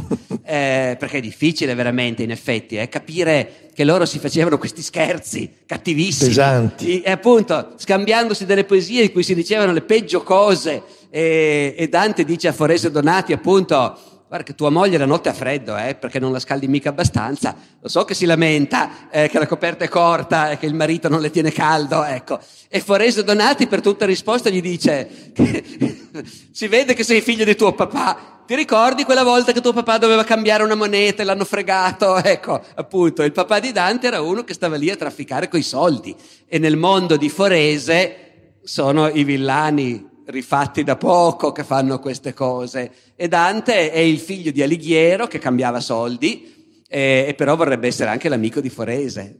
E, che, e poi diventa Dante, questa è la cosa importante, cioè che riesce ad attraversare la storia, i dati biografici, i dati familiari. Aveva un cognome, tu segnali, non tutti avevano un cognome in quel momento, quindi anche questi dettagli vi segnalo che noi stiamo attraversando in un'oretta circa un libro che è stato costruito su una documentazione fittissima che analizza ex novo, cioè con nuove posizioni, molti documenti già passati in giudicato e devo dire eh, ci sono molti punti che sarebbero meritevoli, eh, sarebbero tutti meritevoli di venire a galla, ma i dettagli delle volte eh, contengono non solo il buon Dio ma anche il diavolo. Invece poco fa tu hai parlato di, di, di cambi di posizione e è eh, evocato Cacciaguida, siamo nel paradiso, siamo nei canti paralleli a quelli di Brunetto Latini, il maestro, di cui tanto abbiamo parlato in questi giorni perché china la mano alla sua faccia.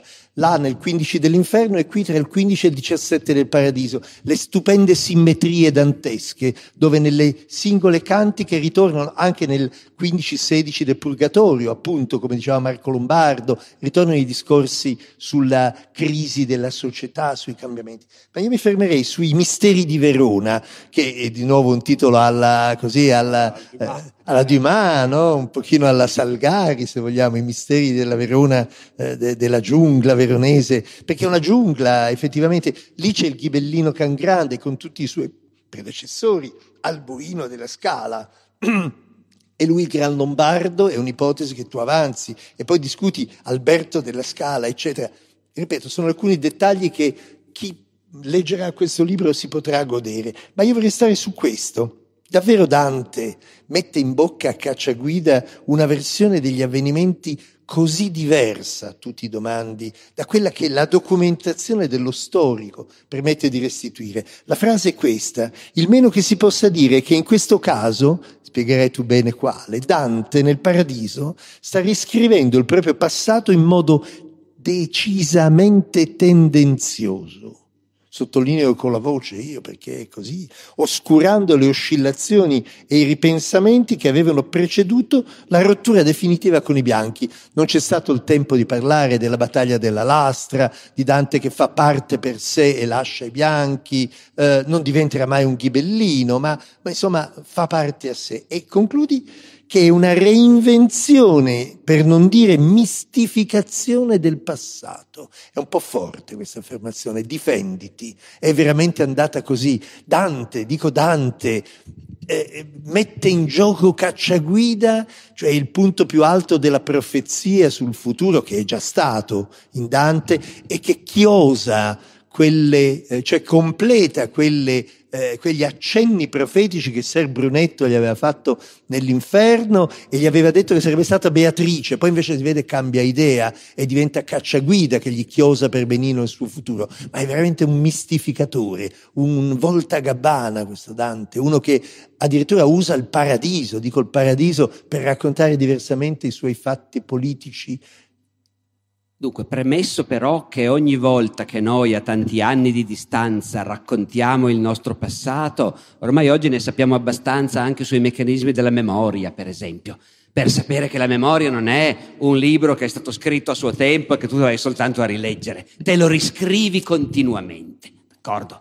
Dopodiché il nostro problema è che Dante, Dante in certi momenti racconta quello che gli è successo. Lo racconta in modo indiretto, come profezia. Il viaggio nell'oltretomba si svolge nell'anno 1300, a partire dal 25 marzo, quasi certamente, dell'anno 1300. E la commedia è piena, come sapete, di indizi che Dante sparge per dire siamo proprio in quei giorni lì. È in quei giorni lì che io ho avuto questa visione, o questo sogno e ho fatto questo viaggio. Allora, in quel momento, Dante che scrive il Paradiso, ormai negli ultimi anni della sua vita, sa già che dopo quel 1300 ci saranno vent'anni di esilio di peregrinazioni, di umiliazioni e anche di speranze di successo e di soddisfazioni, perché comunque voglio dire, è sempre uno che è stato accolto e ospitato come un grande intellettuale, un uomo importante, però comunque sempre a spese d'altri e sempre un pochino a rischio. Dante scrive e immagina che nell'anno 1300, prima che tutto questo succedesse, il trisnonno cacciaguida, che siccome sta in paradiso conosce il futuro, gli anticipa quello che gli capiterà. E dunque noi dobbiamo dire, quando Dante scrive queste cose 15 o 20 anni dopo, sa cosa gli è successo e in bocca al trisnonno lui mette il racconto delle cose che gli sono effettivamente successe. Peccato che poi noi però dobbiamo far quadrare questo racconto con gli altri elementi di fatto che possediamo sugli spostamenti e le vicende biografiche di Dante e sulle vicende politiche dell'Italia di quel tempo. Allora, provando a riassumerla senza dare nessuna data né niente, ma in termini proprio estremamente semplificati, Cacciaguida dice a Dante, litigherai furiosamente coi tuoi compagni di partito, coi bianchi cacciati da Firenze insieme a te. Per un po' starai con loro, poi litigherai furiosamente, tanto che vorranno farti la pelle anche loro, ma tu, tu te la caverai e andrai a Verona, dove il signore di Verona, un grand'uomo, il gran Lombardo, ti farà sentire tutta la sua benevolenza. E poi vedrai molto tempo dopo un altro signore di Verona, can grande della scala, che adesso è ancora un bambinetto, adesso nell'anno 1300 della finzione, anche lui meglio ancora, vedrai, ecco. Benissimo. Quindi uno dice Dante allora ha litigato con i bianchi e poi è andato a Verona. Quando uno comincia a mettere insieme quello che noi sappiamo sulla vicenda del partito dei bianchi in esilio, sulla partecipazione di Dante alla vita di questo partito, perché noi abbiamo dei punti fermi, noi abbiamo dei documenti di incontri al vertice fra i bianchi in esilio e i ghibellini in esilio, in cui un certo numero di capi del partito firmano in, questi documenti congiunti. E ci sono le firme dei capi dei bianchi, fra cui Dante Alighieri, e le firme dei capi dei ghibellini, tra cui un figlio di Farinata degli Uberti che poi lui presenterà come l'arcinemico. Intanto firmava documenti con suo figlio, si stavano alleando con i ghibellini. E abbiamo, abbiamo lettere scritte da Dante a nome del partito, come di fatto portavoce e segretario del partito dei bianchi in esilio come quella lettera al cardinale d'Acqua Sparta venuto a pacificare Firenze che citavo prima in cui Dante dice noi siamo d'accordo se ci fai fare la pace con i nostri nemici perché noi abbiamo arrossato di sangue le nostre spade solo per riportare la civiltà, la giustizia e la pace e quindi siamo pronti. Quindi in quel momento nessuna rottura con il partito. Cacciaguida gli dirà tu finirai in esilio insieme con una compagnia malvagia e scempia, cioè avrai dei compagni malvagi e stupidi con i quali alla fine litigherai furiosamente, ma fino a una certa data non ha litigato. E poi ha litigato in un certo momento. Cacciaguida gli dice poi farai appena in tempo ad allontanarti da loro e quelli lì andranno al disastro. E infatti la parte bianca a un certo punto viene totalmente sconfitta. Quindi Dante ci sta dicendo che se n'è andato da loro prima di questa sconfitta ed è andato a Verona, dove il Signore di Verona lo ha accolto con la sua grande generosità e benevolenza. Peccato che il Signore di Verona in quel momento era al boino della scala, di cui in un'altra sua opera Dante parla malissimo. Eh, e, e, allora, e allora, in un'altra sua opera scritta prima, eh, cioè è stato a Verona da Alboino, poi ne parla malissimo, poi molti anni dopo, mentre scrive Il Paradiso, è di nuovo a Verona dal fratello Cangrande e dice, uh, quella prima volta che sono stato a Verona, tuo fratello mi ha accolto così bene. Eh, ecco, uno è un po' in imbarazzo a questo punto, o meglio, si capisce benissimo che uno è costretto, però quello che è certo è che non possiamo prendere queste parti della commedia in cui Dante racconta la propria vicenda, eh, non possiamo prenderle per oro colato, perché quando vai a vedere molti conti non tornano. Senza dire che ovviamente lì siamo nel campo della poesia e quindi c'è anche un valore che non è solo quello documentario, storiografico, diciamo, ma una valenza che va letta all'interno dello sviluppo del poema. Io però vorrei tornare con te brevemente su due anni, l'estate 304 e eh, l'inizio del 306. Facciamo un passo un pochino indietro rispetto a dove siamo arrivati, e poi ci avviamo anche alla conclusione perché c'è quasi un aeroplano che sta rollando a Punta Raisi che tu devi tornare a Roma, devi andare a Roma.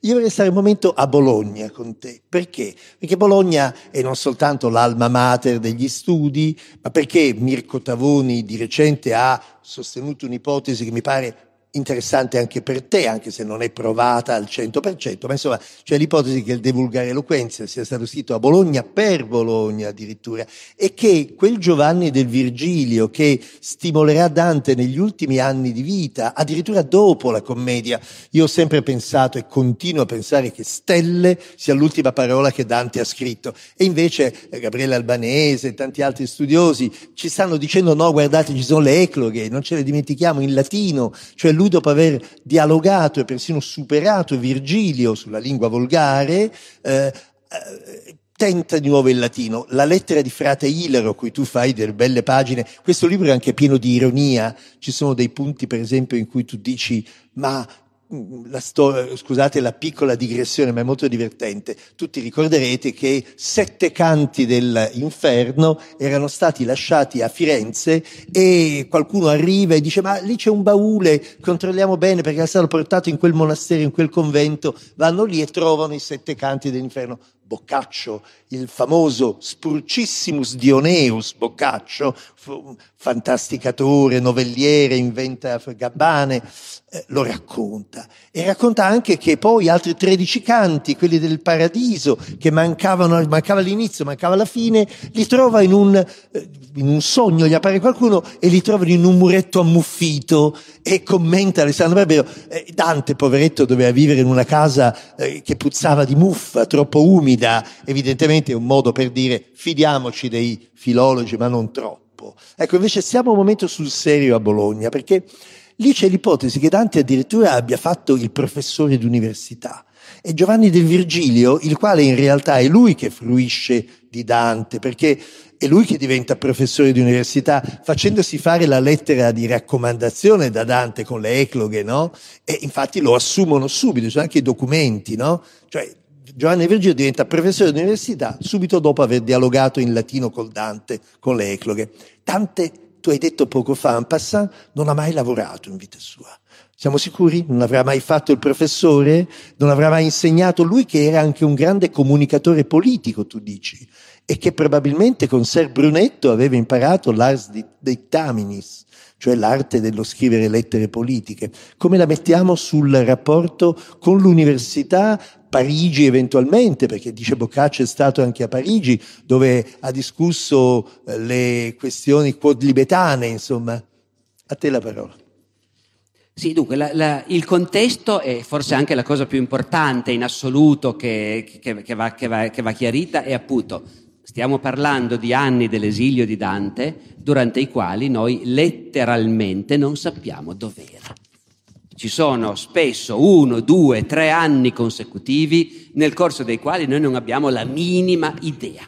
Altre volte ci sono due, tre anni durante i quali sappiamo che è stato un po' con i Marchesi Malaspina un po' con i Conti Guidi, eh, ma spesso capita che per un lungo periodo noi non sappiamo dove la cronologia della vita di Dante e anche della creazione delle sue opere, dopo la cacciata da Firenze nel 1301-2, è quasi interamente ipotetica. Dante ha avuto un rapporto con l'Università di Bologna di sicuro, non è ben chiaro che impressione gli abbia fatto. Quasi certamente Dante è andato a studiare a Bologna quando era giovane, era giovane ma ben inteso, orfano di padre, capofamiglia, ricco di famiglia, poteva fare tutto quello che voleva. A lui piaceva studiare, gli interessava approfondire la filosofia, la retorica e siccome i suoi primi biografi sono sicuri che lui sia andato a Bologna in quegli anni, noi diciamo, beh, non c'è nessun motivo per cui non dovesse andarci. Anche perché a Bologna, ancora quando Dante era giovane, prima del suo esilio da Firenze, già circolavano suoi sonetti, sue canzoni, perché ci sono manoscritti scritti a Bologna in quegli anni in cui qualcuno ha trascritto delle, del, dei versi di Dante Alighieri. Quindi diciamo un rapporto con Bologna c'era di sicuro. A me viene da dire scherzando che non doveva essere stato un rapporto tanto profondo perché la principale allusione che lui fa a Bologna a un certo punto è sul fatto che quando vai sotto le torri, la torre pendente e guardi, vedi le nuvole che si muovono, ti sembra che la, la torre ti crolli in testa, no? Che è una cosa che abbiamo fatto tutti andando a Bologna, mettersi sotto la torre, però è una roba da turisti fondamentalmente. Poi, poi Dante in generale nei confronti dell'università come istituzione ha dei dubbi non che, lo, non che attacchi l'università in modo diretto, però più volte lui lascia capire che l'idea di una persona colta, che la sua cultura la vende, la usa per vivere, ecco, a lui gli fa un po' schifo tutto sommato.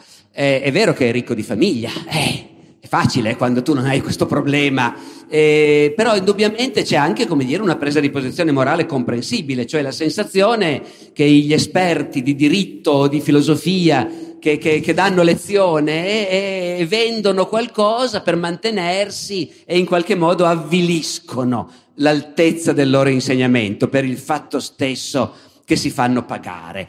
E, e nella commedia ogni tanto c'è anche qualche, freccia, qualche frecciatina, eh? Contro quelli che vanno all'università pensando adesso mi, mi, ingozzo di manuali di diritto e poi almeno farò carriera. Ecco. Eh, lui ha, assolutamente ha questo atteggiamento aristocratico, diciamo così.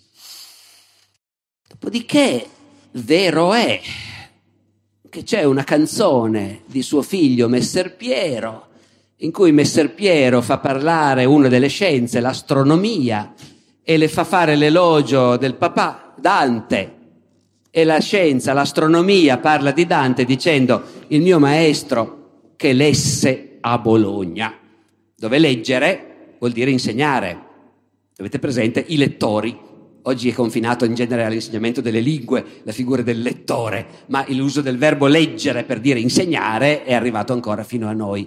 Quindi se Messer Piero, giudice, figlio di Dante, dice una cosa del genere, perché gli, lui che ha studiato a Bologna, perché Messer Piero, figlio di Dante, lui sì è laureato a Bologna in diritto, e farà una bella carriera di magistrato. E, e, se dice questo è perché a lui risulta che il papà a un certo punto a Bologna ha insegnato.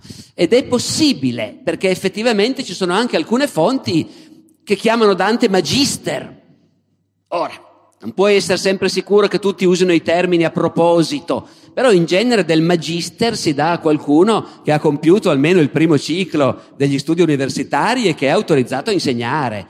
Quindi l'ipotesi che Dante in quel momento lì, e cioè dopo i primi anni dell'esilio, in cui era convinto insieme con gli altri bianchi ci alleiamo con i ghibellini e riprendiamo Firenze con la forza. E poi invece un disastro dopo l'altro. E poi arriva il cardinale d'Acquasparta a mettere pace e di nuovo Dante a nome degli altri dice sì, noi siamo contentissimi, siamo pronti. E poi va in rovina anche quel tentativo lì, fallisce completamente.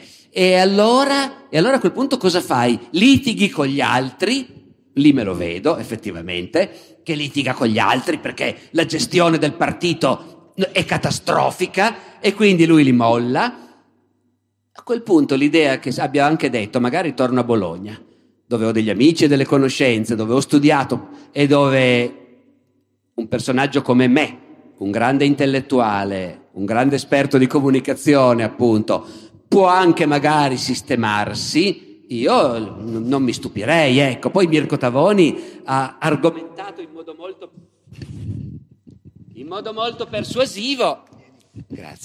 L'idea, l'idea, che appunto nel convivio, nel divulgare eloquenze ci siano degli indizi del fatto che Dante li ha scritti mentre era a Bologna. Qui però siamo nel campo tipico, sapete, degli studi danteschi, dove cioè una cosa non può essere detta con certezza e gli studiosi più bravi ti danno quasi l'impressione che sì, sì, deve essere così, deve essere così, hai ragione, però poi quando vai a rivedere i fondamenti ti dici sì, forse è così, tu sei stato molto bravo a, ad argomentarlo, ma sicuri non Ci abbiamo davvero alla conclusione. Vorrei, ho evocato un po' Giovanni Boccaccio, un po' maltrattato. Ah, scusami, il microfono, ma Eh, non ce lo ne arriva un altro. Perché sennò la protezione civile ci arresta tutti.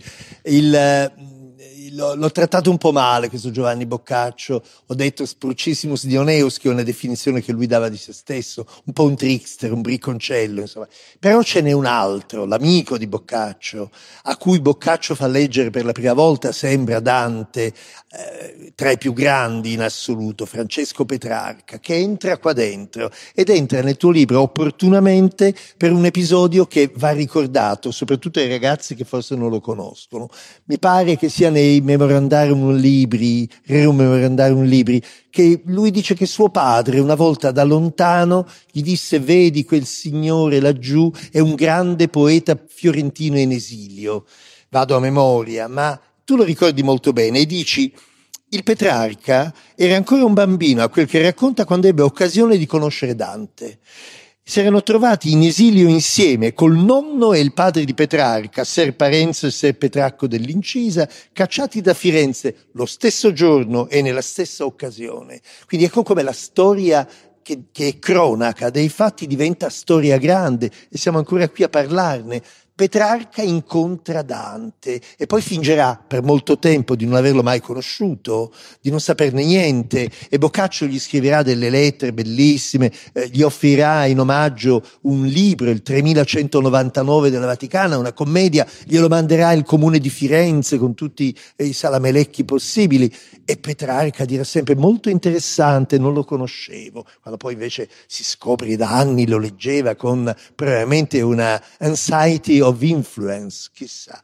E tu aggiungi che c'era una strettissima amicizia fra, eh, fra esiliati, anche perché avevano gli stessi gusti. Poi però Ser Petracco, che teneva famiglia, eh, un, un, piccolo esempio di questa ironia se, che, che, vibra sempre nella tua prosa, si era rassegnato all'esilio e si era con, concentrato sui suoi affari e invece Dante aveva continuato la lotta. Ecco questo incontro a distanza, eh, ravvicinata per poi eh, una finzione eh, per tutta la vita quasi, Petrarca di non averlo mai incontrato, quasi, insomma l'incontro fra questi tre grandi, due che si incontrano davvero, Dante e Petrarca attraverso il nonno e il papà, esiliati dalla stessa parte di Dante. E Boccaccio che poi lo scopre oramai giovinetto, lo scopre quando è a Napoli nel 1328 dagli Angioini, i terribilmente maltrattati da Dante, che però invece adorano Dante. È una sto- tu hai incominciato i tuoi studi sulla cultura angioina, fra l'altro,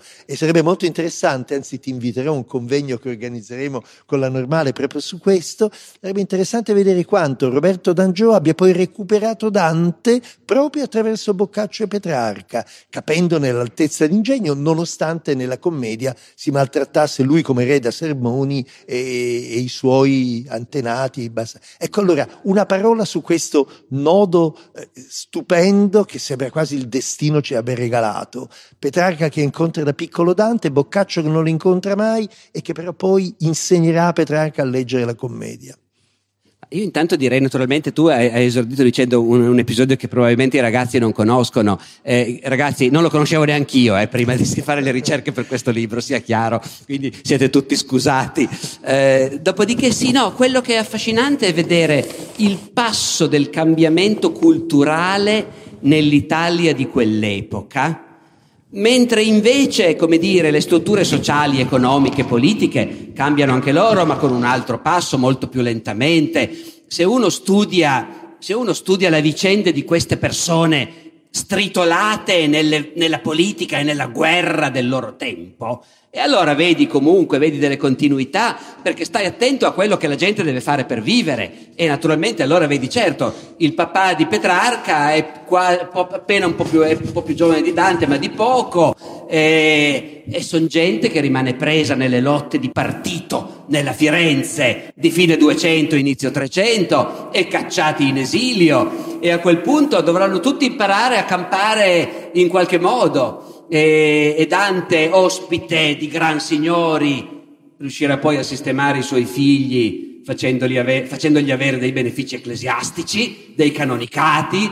delle rendite, che ottieni se, pur essendo in esilio, però sei un personaggio conosciuto che ha le amicizie giuste, E anche Ser Petrarco penserà al futuro di suo figlio Francesco. E anche Francesco si sistema grazie a benefici ecclesiastici e canonicati. E, e anche Boccaccio in fondo vive di quello. E nel frattempo i re e i principi e i nobili con cui loro hanno a che fare e i comuni con cui loro hanno a che fare continuano la loro vita, i loro rapporti politici, le loro alleanze, le loro guerre però queste stesse persone che sono immerse in quel mondo e devono vivere secondo le sue regole, stanno vivendo una loro avventura intellettuale.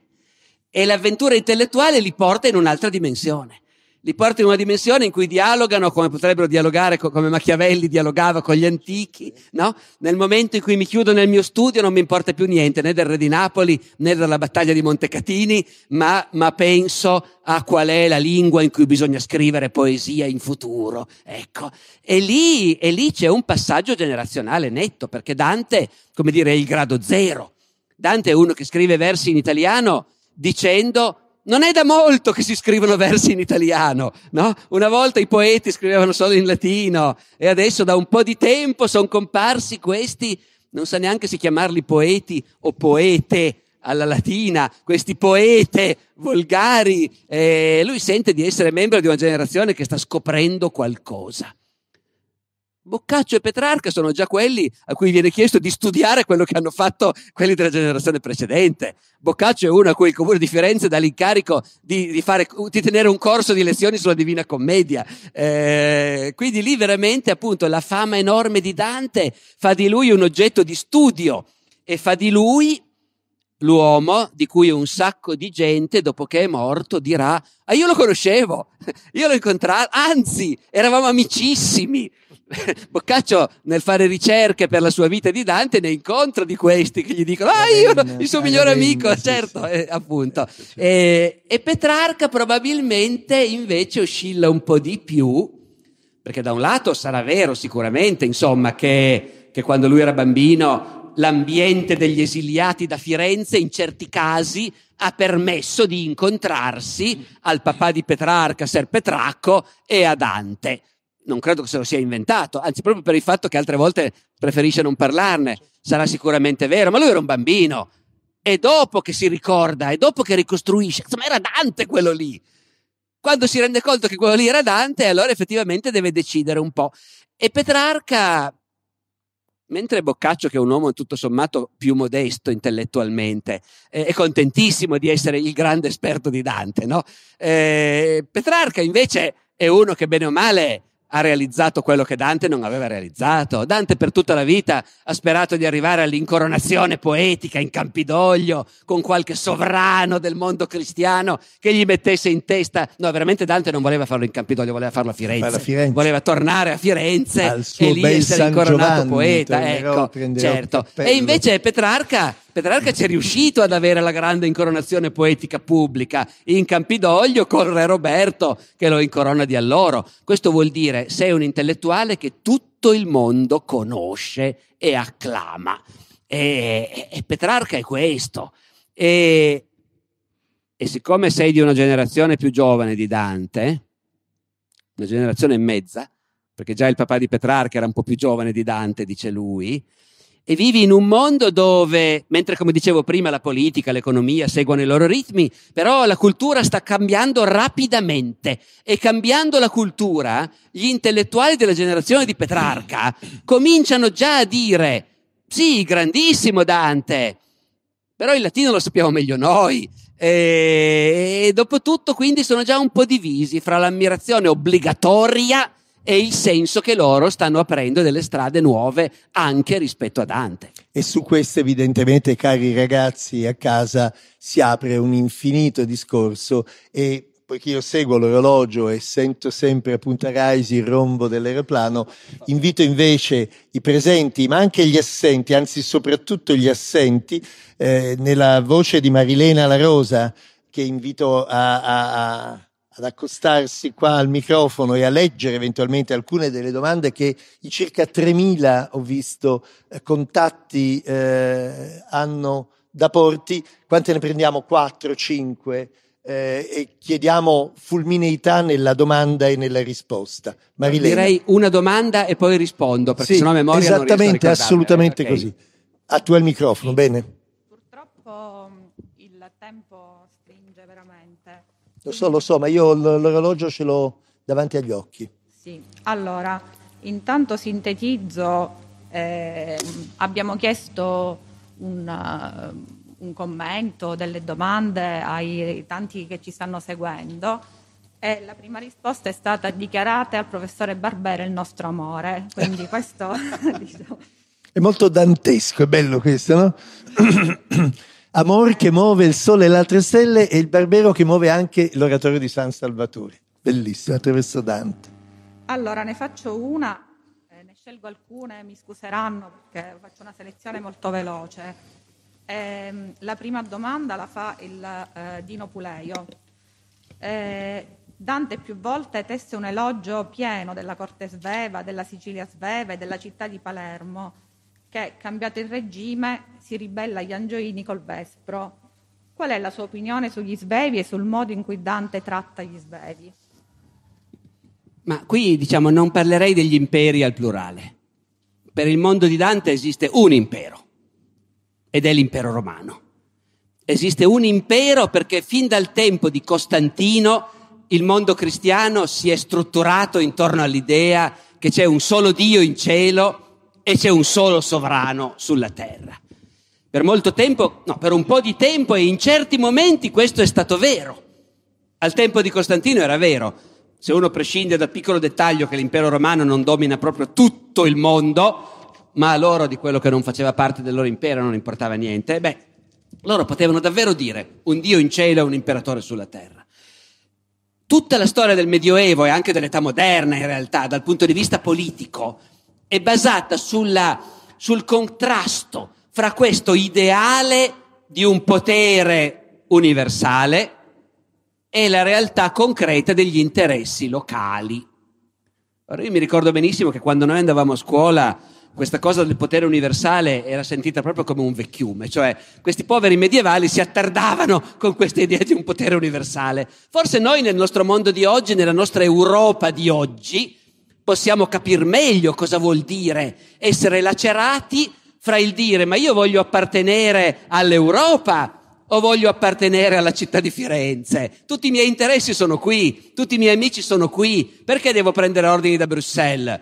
Perché a Bruxelles risiede un principio superiore, una razionalità superiore. Quindi in realtà noi oggi, secondo me, possiamo capire molto meglio cosa voleva dire per loro questo dramma di dover capire se era giusto lo sviluppo che un po' dappertutto si era affermato, eh? nei fatti si era affermato, le autonomie locali, o se invece bisognava continuare a lottare per dire no.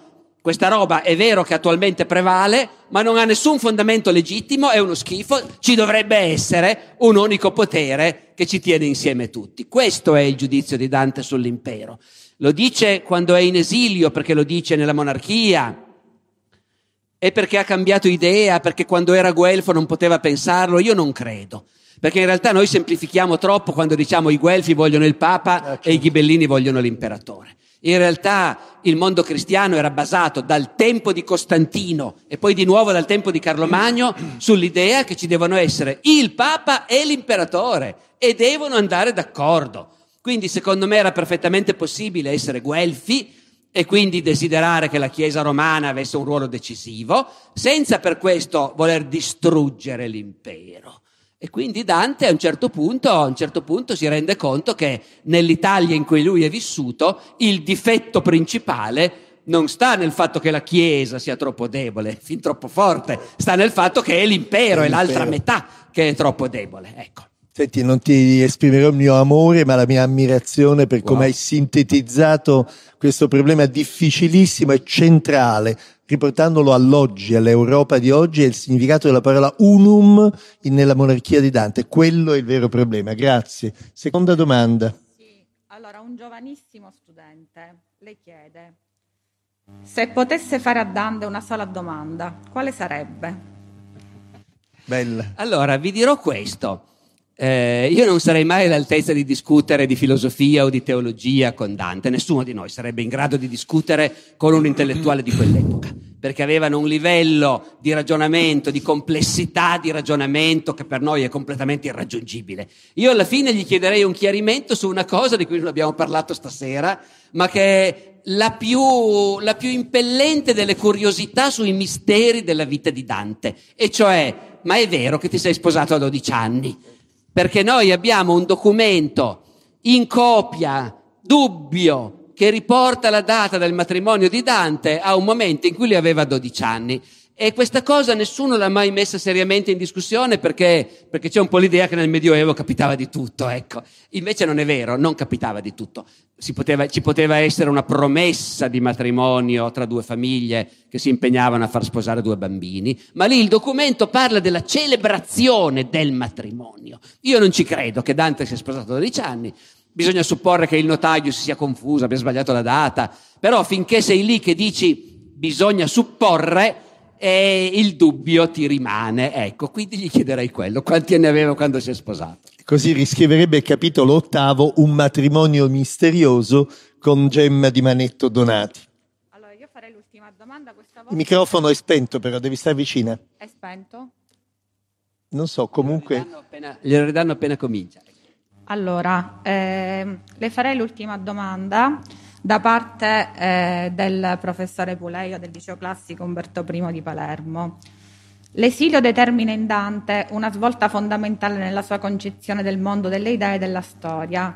Firenze diventa la perfida Noverca e Dante Noverca, si avvicina alla tesi dei Ghibellini. A suo avviso, questo avvicinarsi alle tesi dei Ghibellini, che sono cosa ben diversa dalle opinioni dei Guelfi bianchi, è in qualche modo il frutto di un atteggiamento polemico verso la sua città vista con disillusione e quindi con distanza, distacco e avversione? O ci sono altre motivazioni? Ma eh, professore, io direi questo.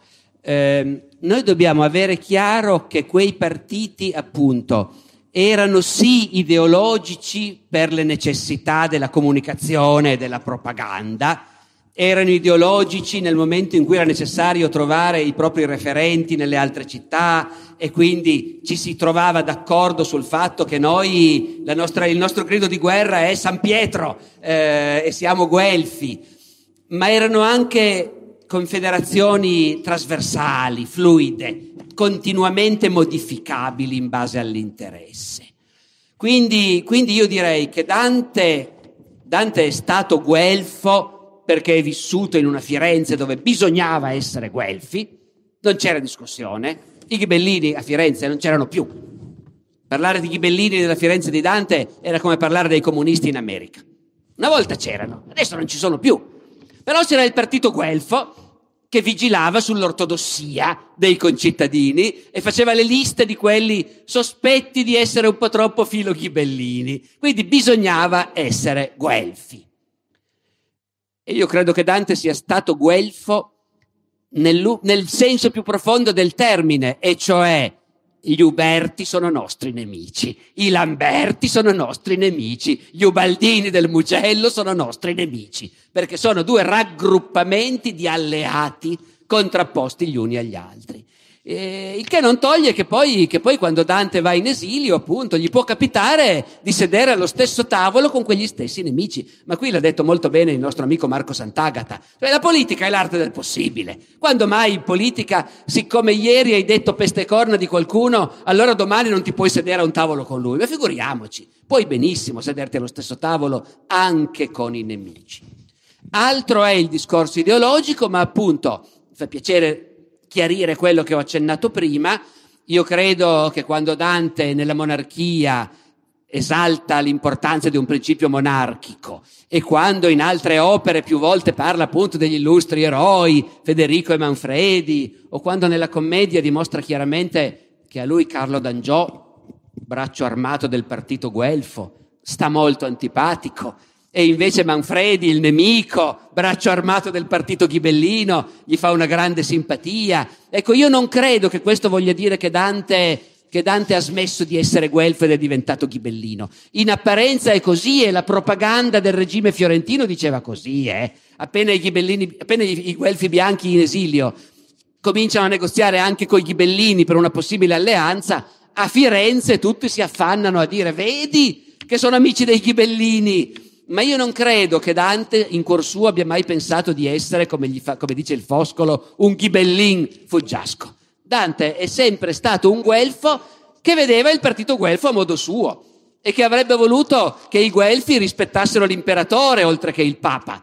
Era normale, Così come c'erano dei cardinali ghibellini e perfino dei papi filo ghibellini, e allo stesso modo è chiaro che ci potevano essere dei guelfi ai quali l'idea dell'impero andava benissimo. Grazie anche di questa bellissima risposta, perché ho trovato la pagina in cui tu lo dici, i partiti erano diventati aggregazioni trasversali, dici, alcuni mai eh, più attuale di oggi, dove la stessa categoria di partito si sta sfaldando e ci sono aggregazioni che, in cui l'ideologia conta molto meno che invece, come tu dici, l'adesione alla fede conta meno che la convenienza del momento. Quindi effettivamente un guelfo poteva entusiasmarsi per Federico e Manfredi, come c'erano ai vertici di Santa Madre Chiesa, cardinali ghibellini, eh, insomma, eh, ripensare anche a queste opposizioni frontali, Juventus-Torino. Quella non si tocca tocca. lo sapevo, lo sapevo, non ti voglio chiedere neanche da quale dei due lati ti trovi. Anch'io non sono... dal lato dei tuoi calzini. Non dal lato dei miei calzini. Terribile questa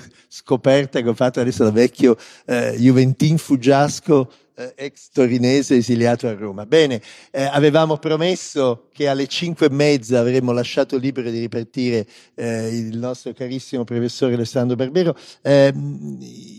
Forse Esther o Giorgia ce l'avete il coraggio di prendere la parola superando la naturale timidezza dei 17 e dei 14 anni? Lo so che mi odierete per tutta la vita perché davanti a due o tre mila persone no, non ce l'avrete mai, no? fatela questa cosa, avete il professor Barbero qua, poi invece dovete scrivergli delle mail, dei Twitter, delle robe così.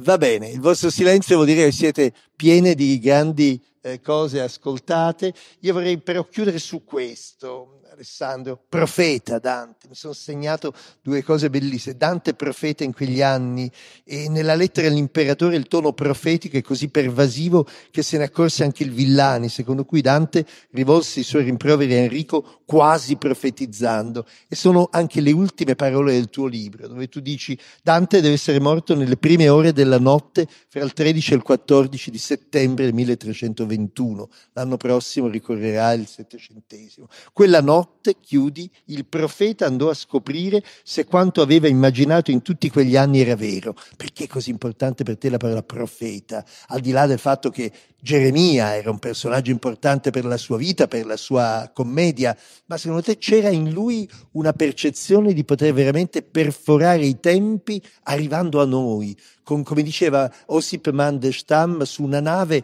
che attraversa l'oceano incrostata di tutte le sedimentazioni che il tempo gli ha appiccicato addosso.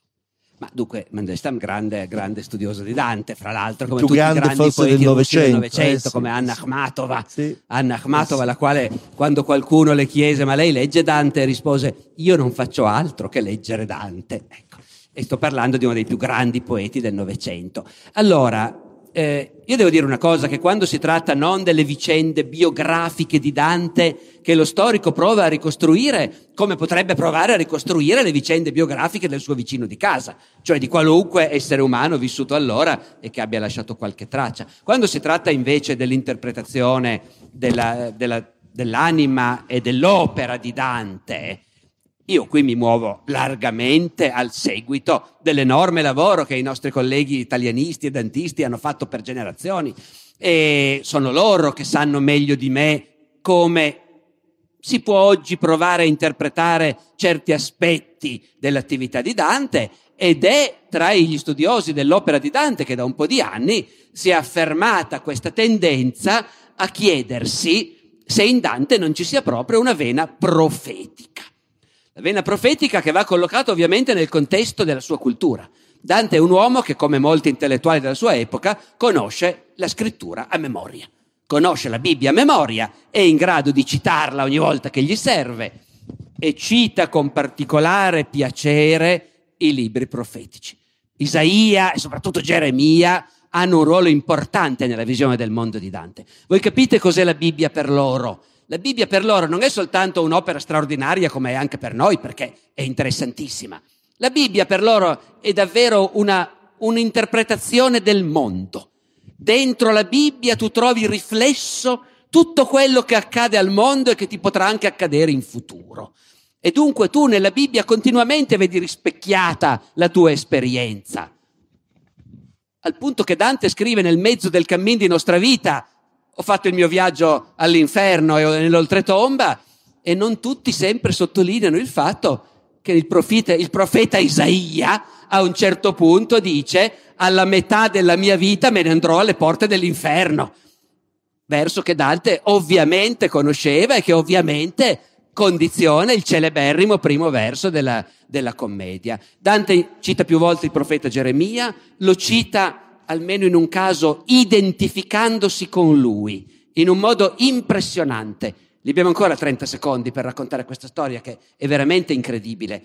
Incredibile soprattutto come testimonianza di come lavora Dante. Il profeta Geremia da qualche parte dice che a lui è capitato in un momento in cui stava denunciando la corruzione dei sacerdoti, gli è capitato di spezzare un vaso o dei vasi io adesso non mi ricordo il contesto, ma aveva a che fare con qualcosa di simbolico. Lui in presenza dei sacerdoti, il profeta spezza questi vasi.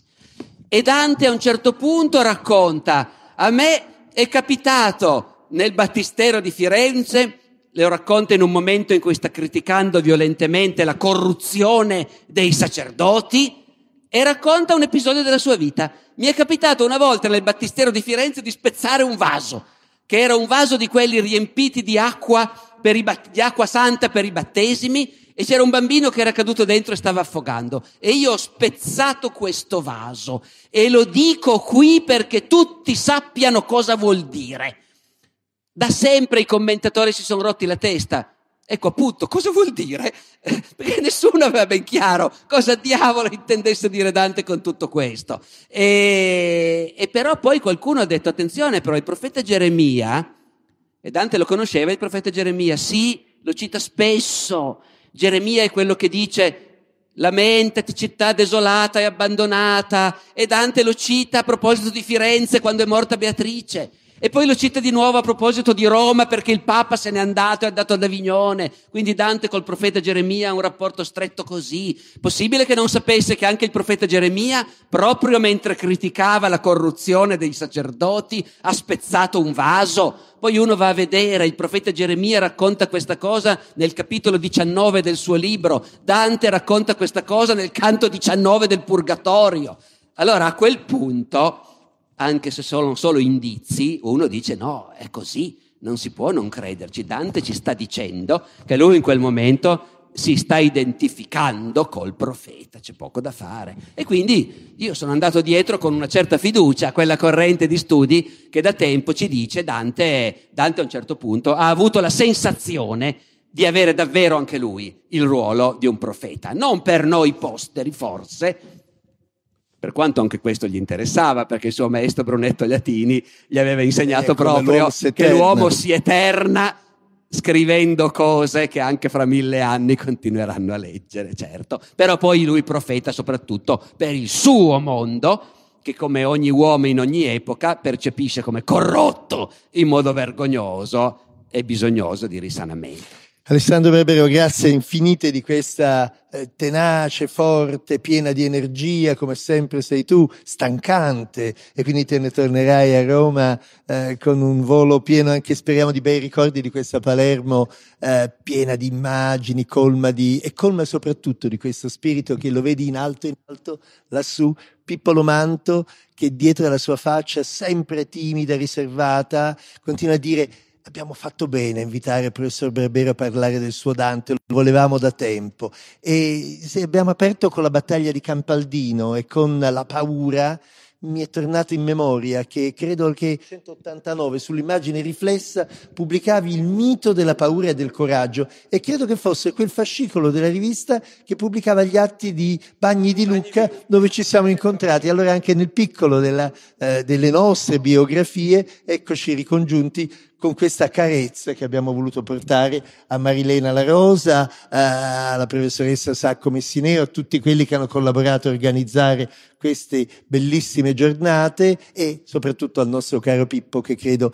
che mh, sia molto contento, come lo siamo tutti noi e come lo siete voi ragazzi a casa. Eh, leggetevi questo Dante e imparate che eh, Aspra vita e guerre proprie di Messer Dante Alighieri, gentiluomo fiorentino di nascita ma non di costumi, può essere contemporaneamente una bellissima pagina di letteratura e una profonda, autentica, severa pagina di storia.